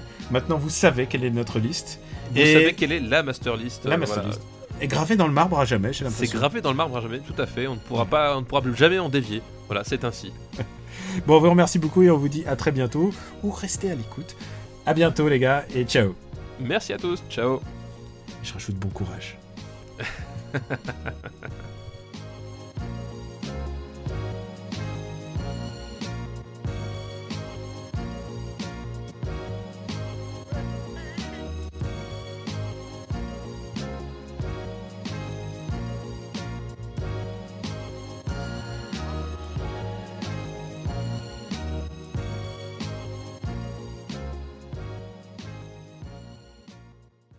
Alors, Resident Evil, soyons cash. C'est lequel ton préféré? Eh ben écoute, euh, tout simplement, le pré- mon préféré, c'est évidemment le premier, le Resident Evil original, le Resident Evil qui a, qui a inventé la formule, qui a, qui a foutu un coup de pied dans la fourmilière du, du jeu d'horreur et qui a modifié à jamais le, le visage du jeu vidéo, quoi. Alors, ça va pas te surprendre, moi aussi, c'est mon, préféré. C'est le, premier, et même l'original, pas le remake.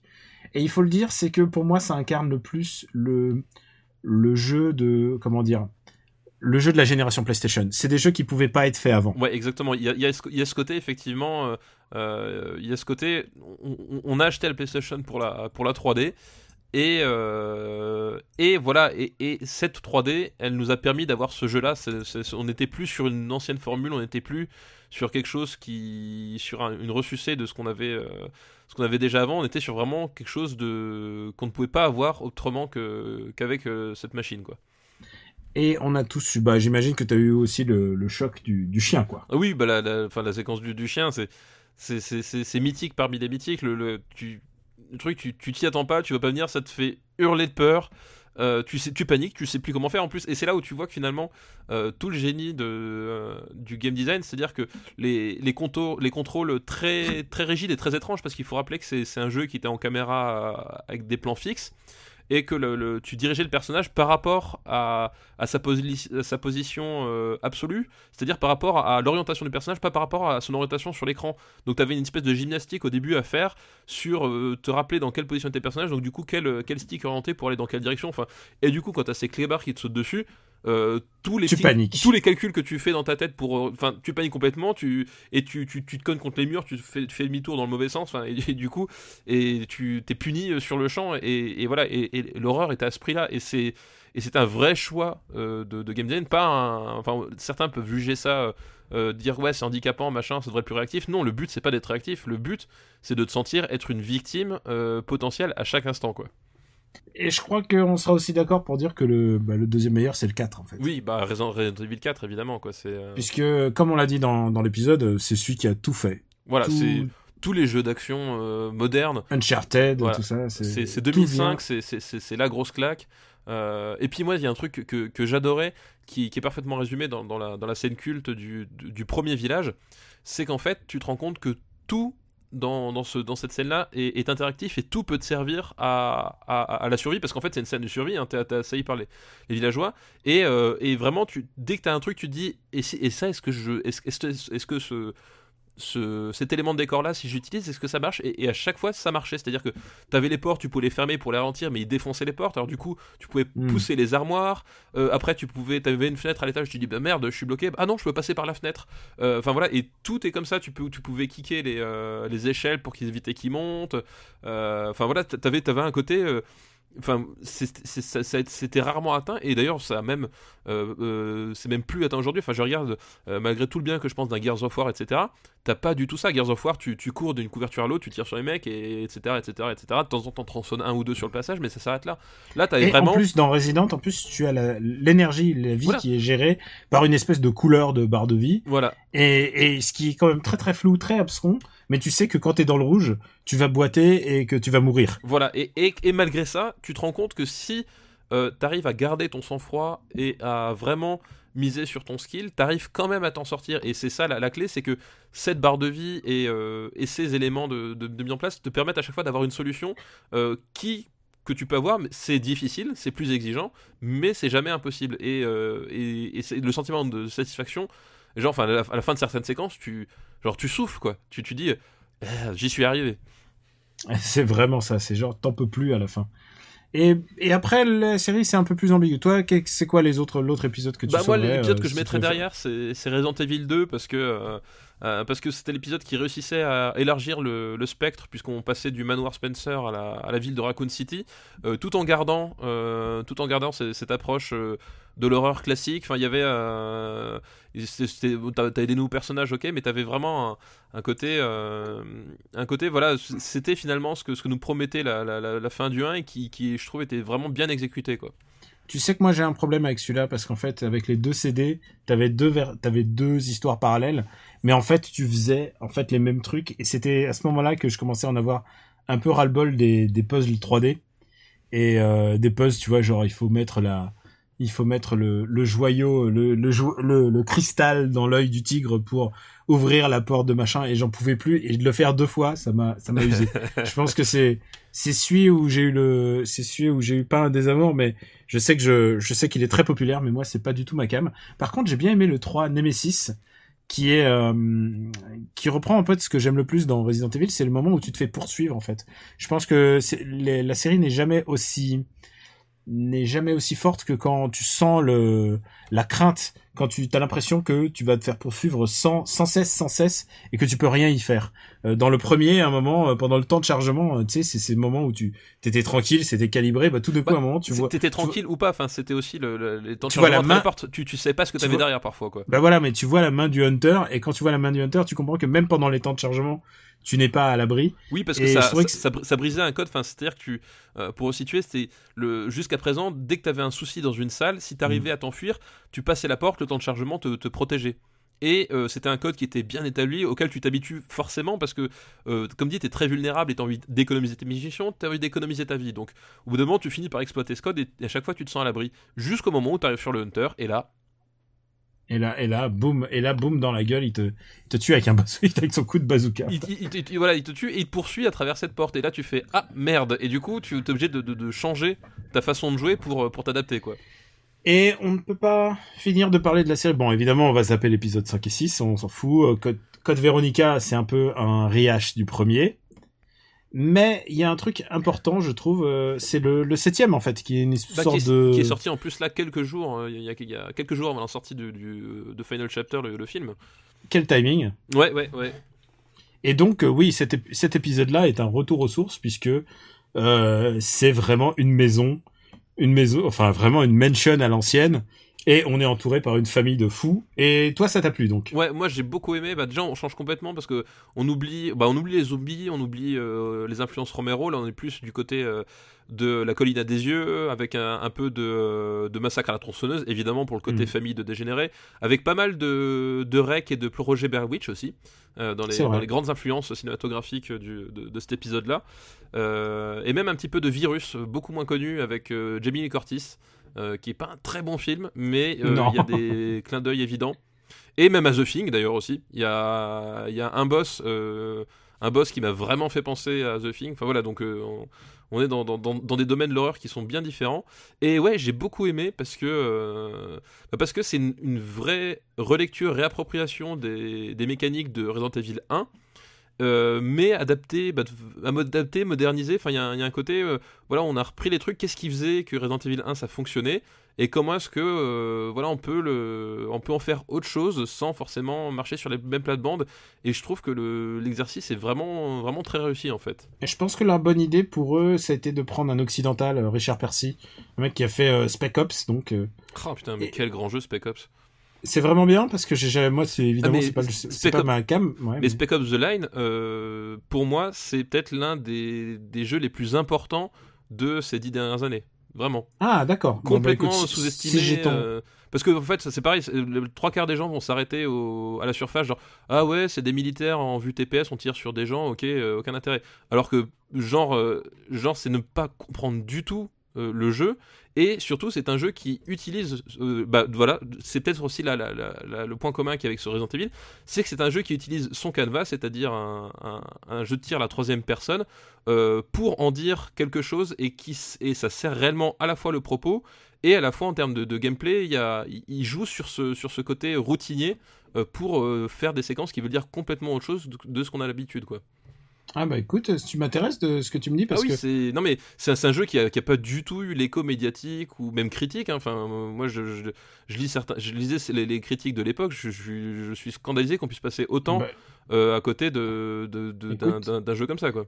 il a eu 6 dans un site qui s'appelle Gamecult. Oui, oui, bah le, le, le- voilà, le, typiquement le papier de Gamecult est, est d'une, d'une platitude et surtout d'une d'une va- enfin il, il- est complètement en surface. On, Enfin, ça passe on dit, on, ça, on dit ça, on dit ça parce qu'on travaille tous les deux. avec oui voilà on, on peut se le Donc permettre on se peut euh, se permettre. on peut se le permettre et on voilà mais chez les concurrents c'est pas forcément mieux mais là c'est enfin je veux dire on a aussi sans doute raté parfois des trucs c'est pas la On a question tous raté des trucs et, Et voilà, et là, ça en faisait et partie, peut-être que moi j'ai raté Resident Evil 2, hein, je ne sais pas. voilà non mais mais voilà Spec Ops euh, voilà petite parenthèse Spec Ops enfin pour moi c'est un jeu euh, c'est un des rares jeux qui m'a marqué mais genre euh, profondément dans ces dans ces dernières années quoi Juste pour, euh, pour euh, revenir sur quand même le sujet, le sujet de notre oui le sujet de base c'est- que euh, moi j'ai joué en, en réalité virtuelle et je pense que le jeu a été designé pour ça.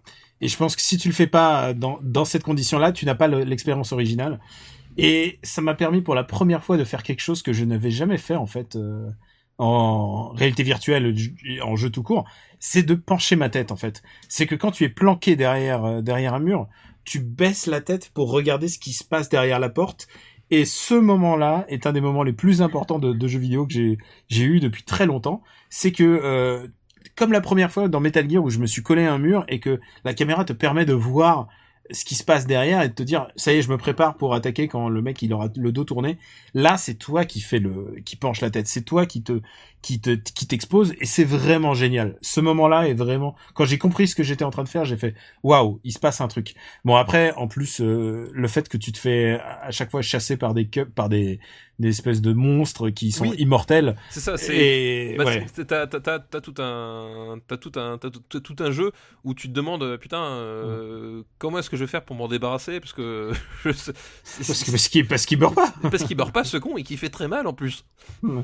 Et ouais, je tiens à remercier aussi Resident Evil 7 parce qu'il m'a donné des vidéos que je, je, je, je vois au fur et à mesure sur Instagram ou sur Facebook de, de mes amis qui filment les autres euh, avec des casques de réalité virtuelle et il y a certaines réactions qui sont, réactions qui sont à pisser de rire.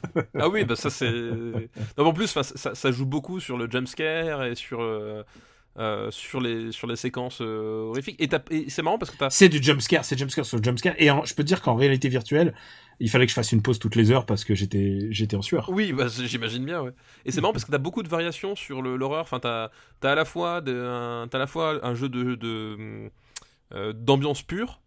Euh, Hmm. t'as à la fois parfois des, des parties de cache-cache pure, euh, t'as à la fois un peu plus d'horreur action. Enfin voilà, et t'as vraiment, c'est vraiment bien dosé, bien rythmé entre les différentes composantes.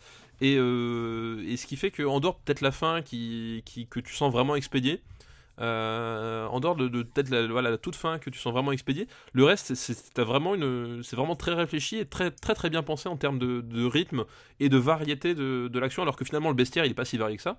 T'as, tu vois, en, tout cas, Oui, c'est- toujours les mêmes cums. hein. c'est toujours les mêmes coms, tu dois voir 1, 2, 3, tu dois avoir peut-être une dizaine de monstres en comptant les Mhm. boss, donc tu vois, c'est pas énorme, mais en termes de, de mise en situation et d'exploitation de, des situations, bah, c'est c'est vachement, diver- euh, vachement diversifié, vachement varié et vachement rythmé, et, et, et ça, c'est une vraie, vraie réussite aussi. Quoi. Mhm. Bah écoute, on est, on est positif sur Resident Evil oui, 7. tout à fait. Je pensais pas, je pensais pas l'être autant. En Non, fait. moi non plus. Honnêtement, je pensais pas l'être autant parce que, euh, bah, comme dit, moi j'avais j'avais fait la, ferais- la, la, la- Ouais. la démo euh, Beginning Hour et surtout j'avais Mhm. fait tous les jeux indés euh, euh, d'horreur en première personne. Enfin, même je me souviens Mhm. de, de Condemn hein, à l'époque. Je sais pas si tu te rappelles la sortie sur Xbox Ouais. 360. euh, tous les, les Soma, les, euh, les Amnesia, les Outlast, etc. Et dans beaucoup de cas, c'était des jeux qui, qui tournaient très vite en rond. en termes de, de mécanique et de situation et à part peut-être Amnesia qui reste pour moi un des un des fers de lance de, de l'horreur à la première personne. Et je m'attendais à ce que Capcom tombe justement dans ce piège-là de du, du, gimmick. euh, et, en fait, non. Ils ont réussi à vraiment bien, bien, bien euh, diversifier leur copie. Et vraiment très bonne surprise, quoi. Ouais, je trouve, euh, je suis assez... Mais, mais encore une fois, si, si vous n'y avez pas encore joué, faites-le en taxez-le casque de... Moi, j'ai j'ai pas de casque de virtuelle. Je taxez-le à un pote parce que voilà, c'est vraiment, ça vaut le coup d'être vécu. Et je sais, il y a des histoires de motion sickness. Moi, je suis pas victime de motion sickness, mais par contre, il faut que je fasse une pause toutes les heures parce que putain, tu perds 10 kilos à chaque fois. Et en plus, tu gueules quoi. Je, moi, je leur gueule dessus comme s'ils étaient devant moi. Euh, je crois qu'on a bien fait le tour. euh, on a bien fait le tour de la question. Ça fait un sacré bonus. Et ce qui est bien, c'est que maintenant, on en a fini avec Resident Evil. On n'aura plus jamais à le faire ou à le refaire, n'est-ce pas? Oui, c'est ça. Voilà, exactement. Jusqu'au reboot. Jusqu'au reboot.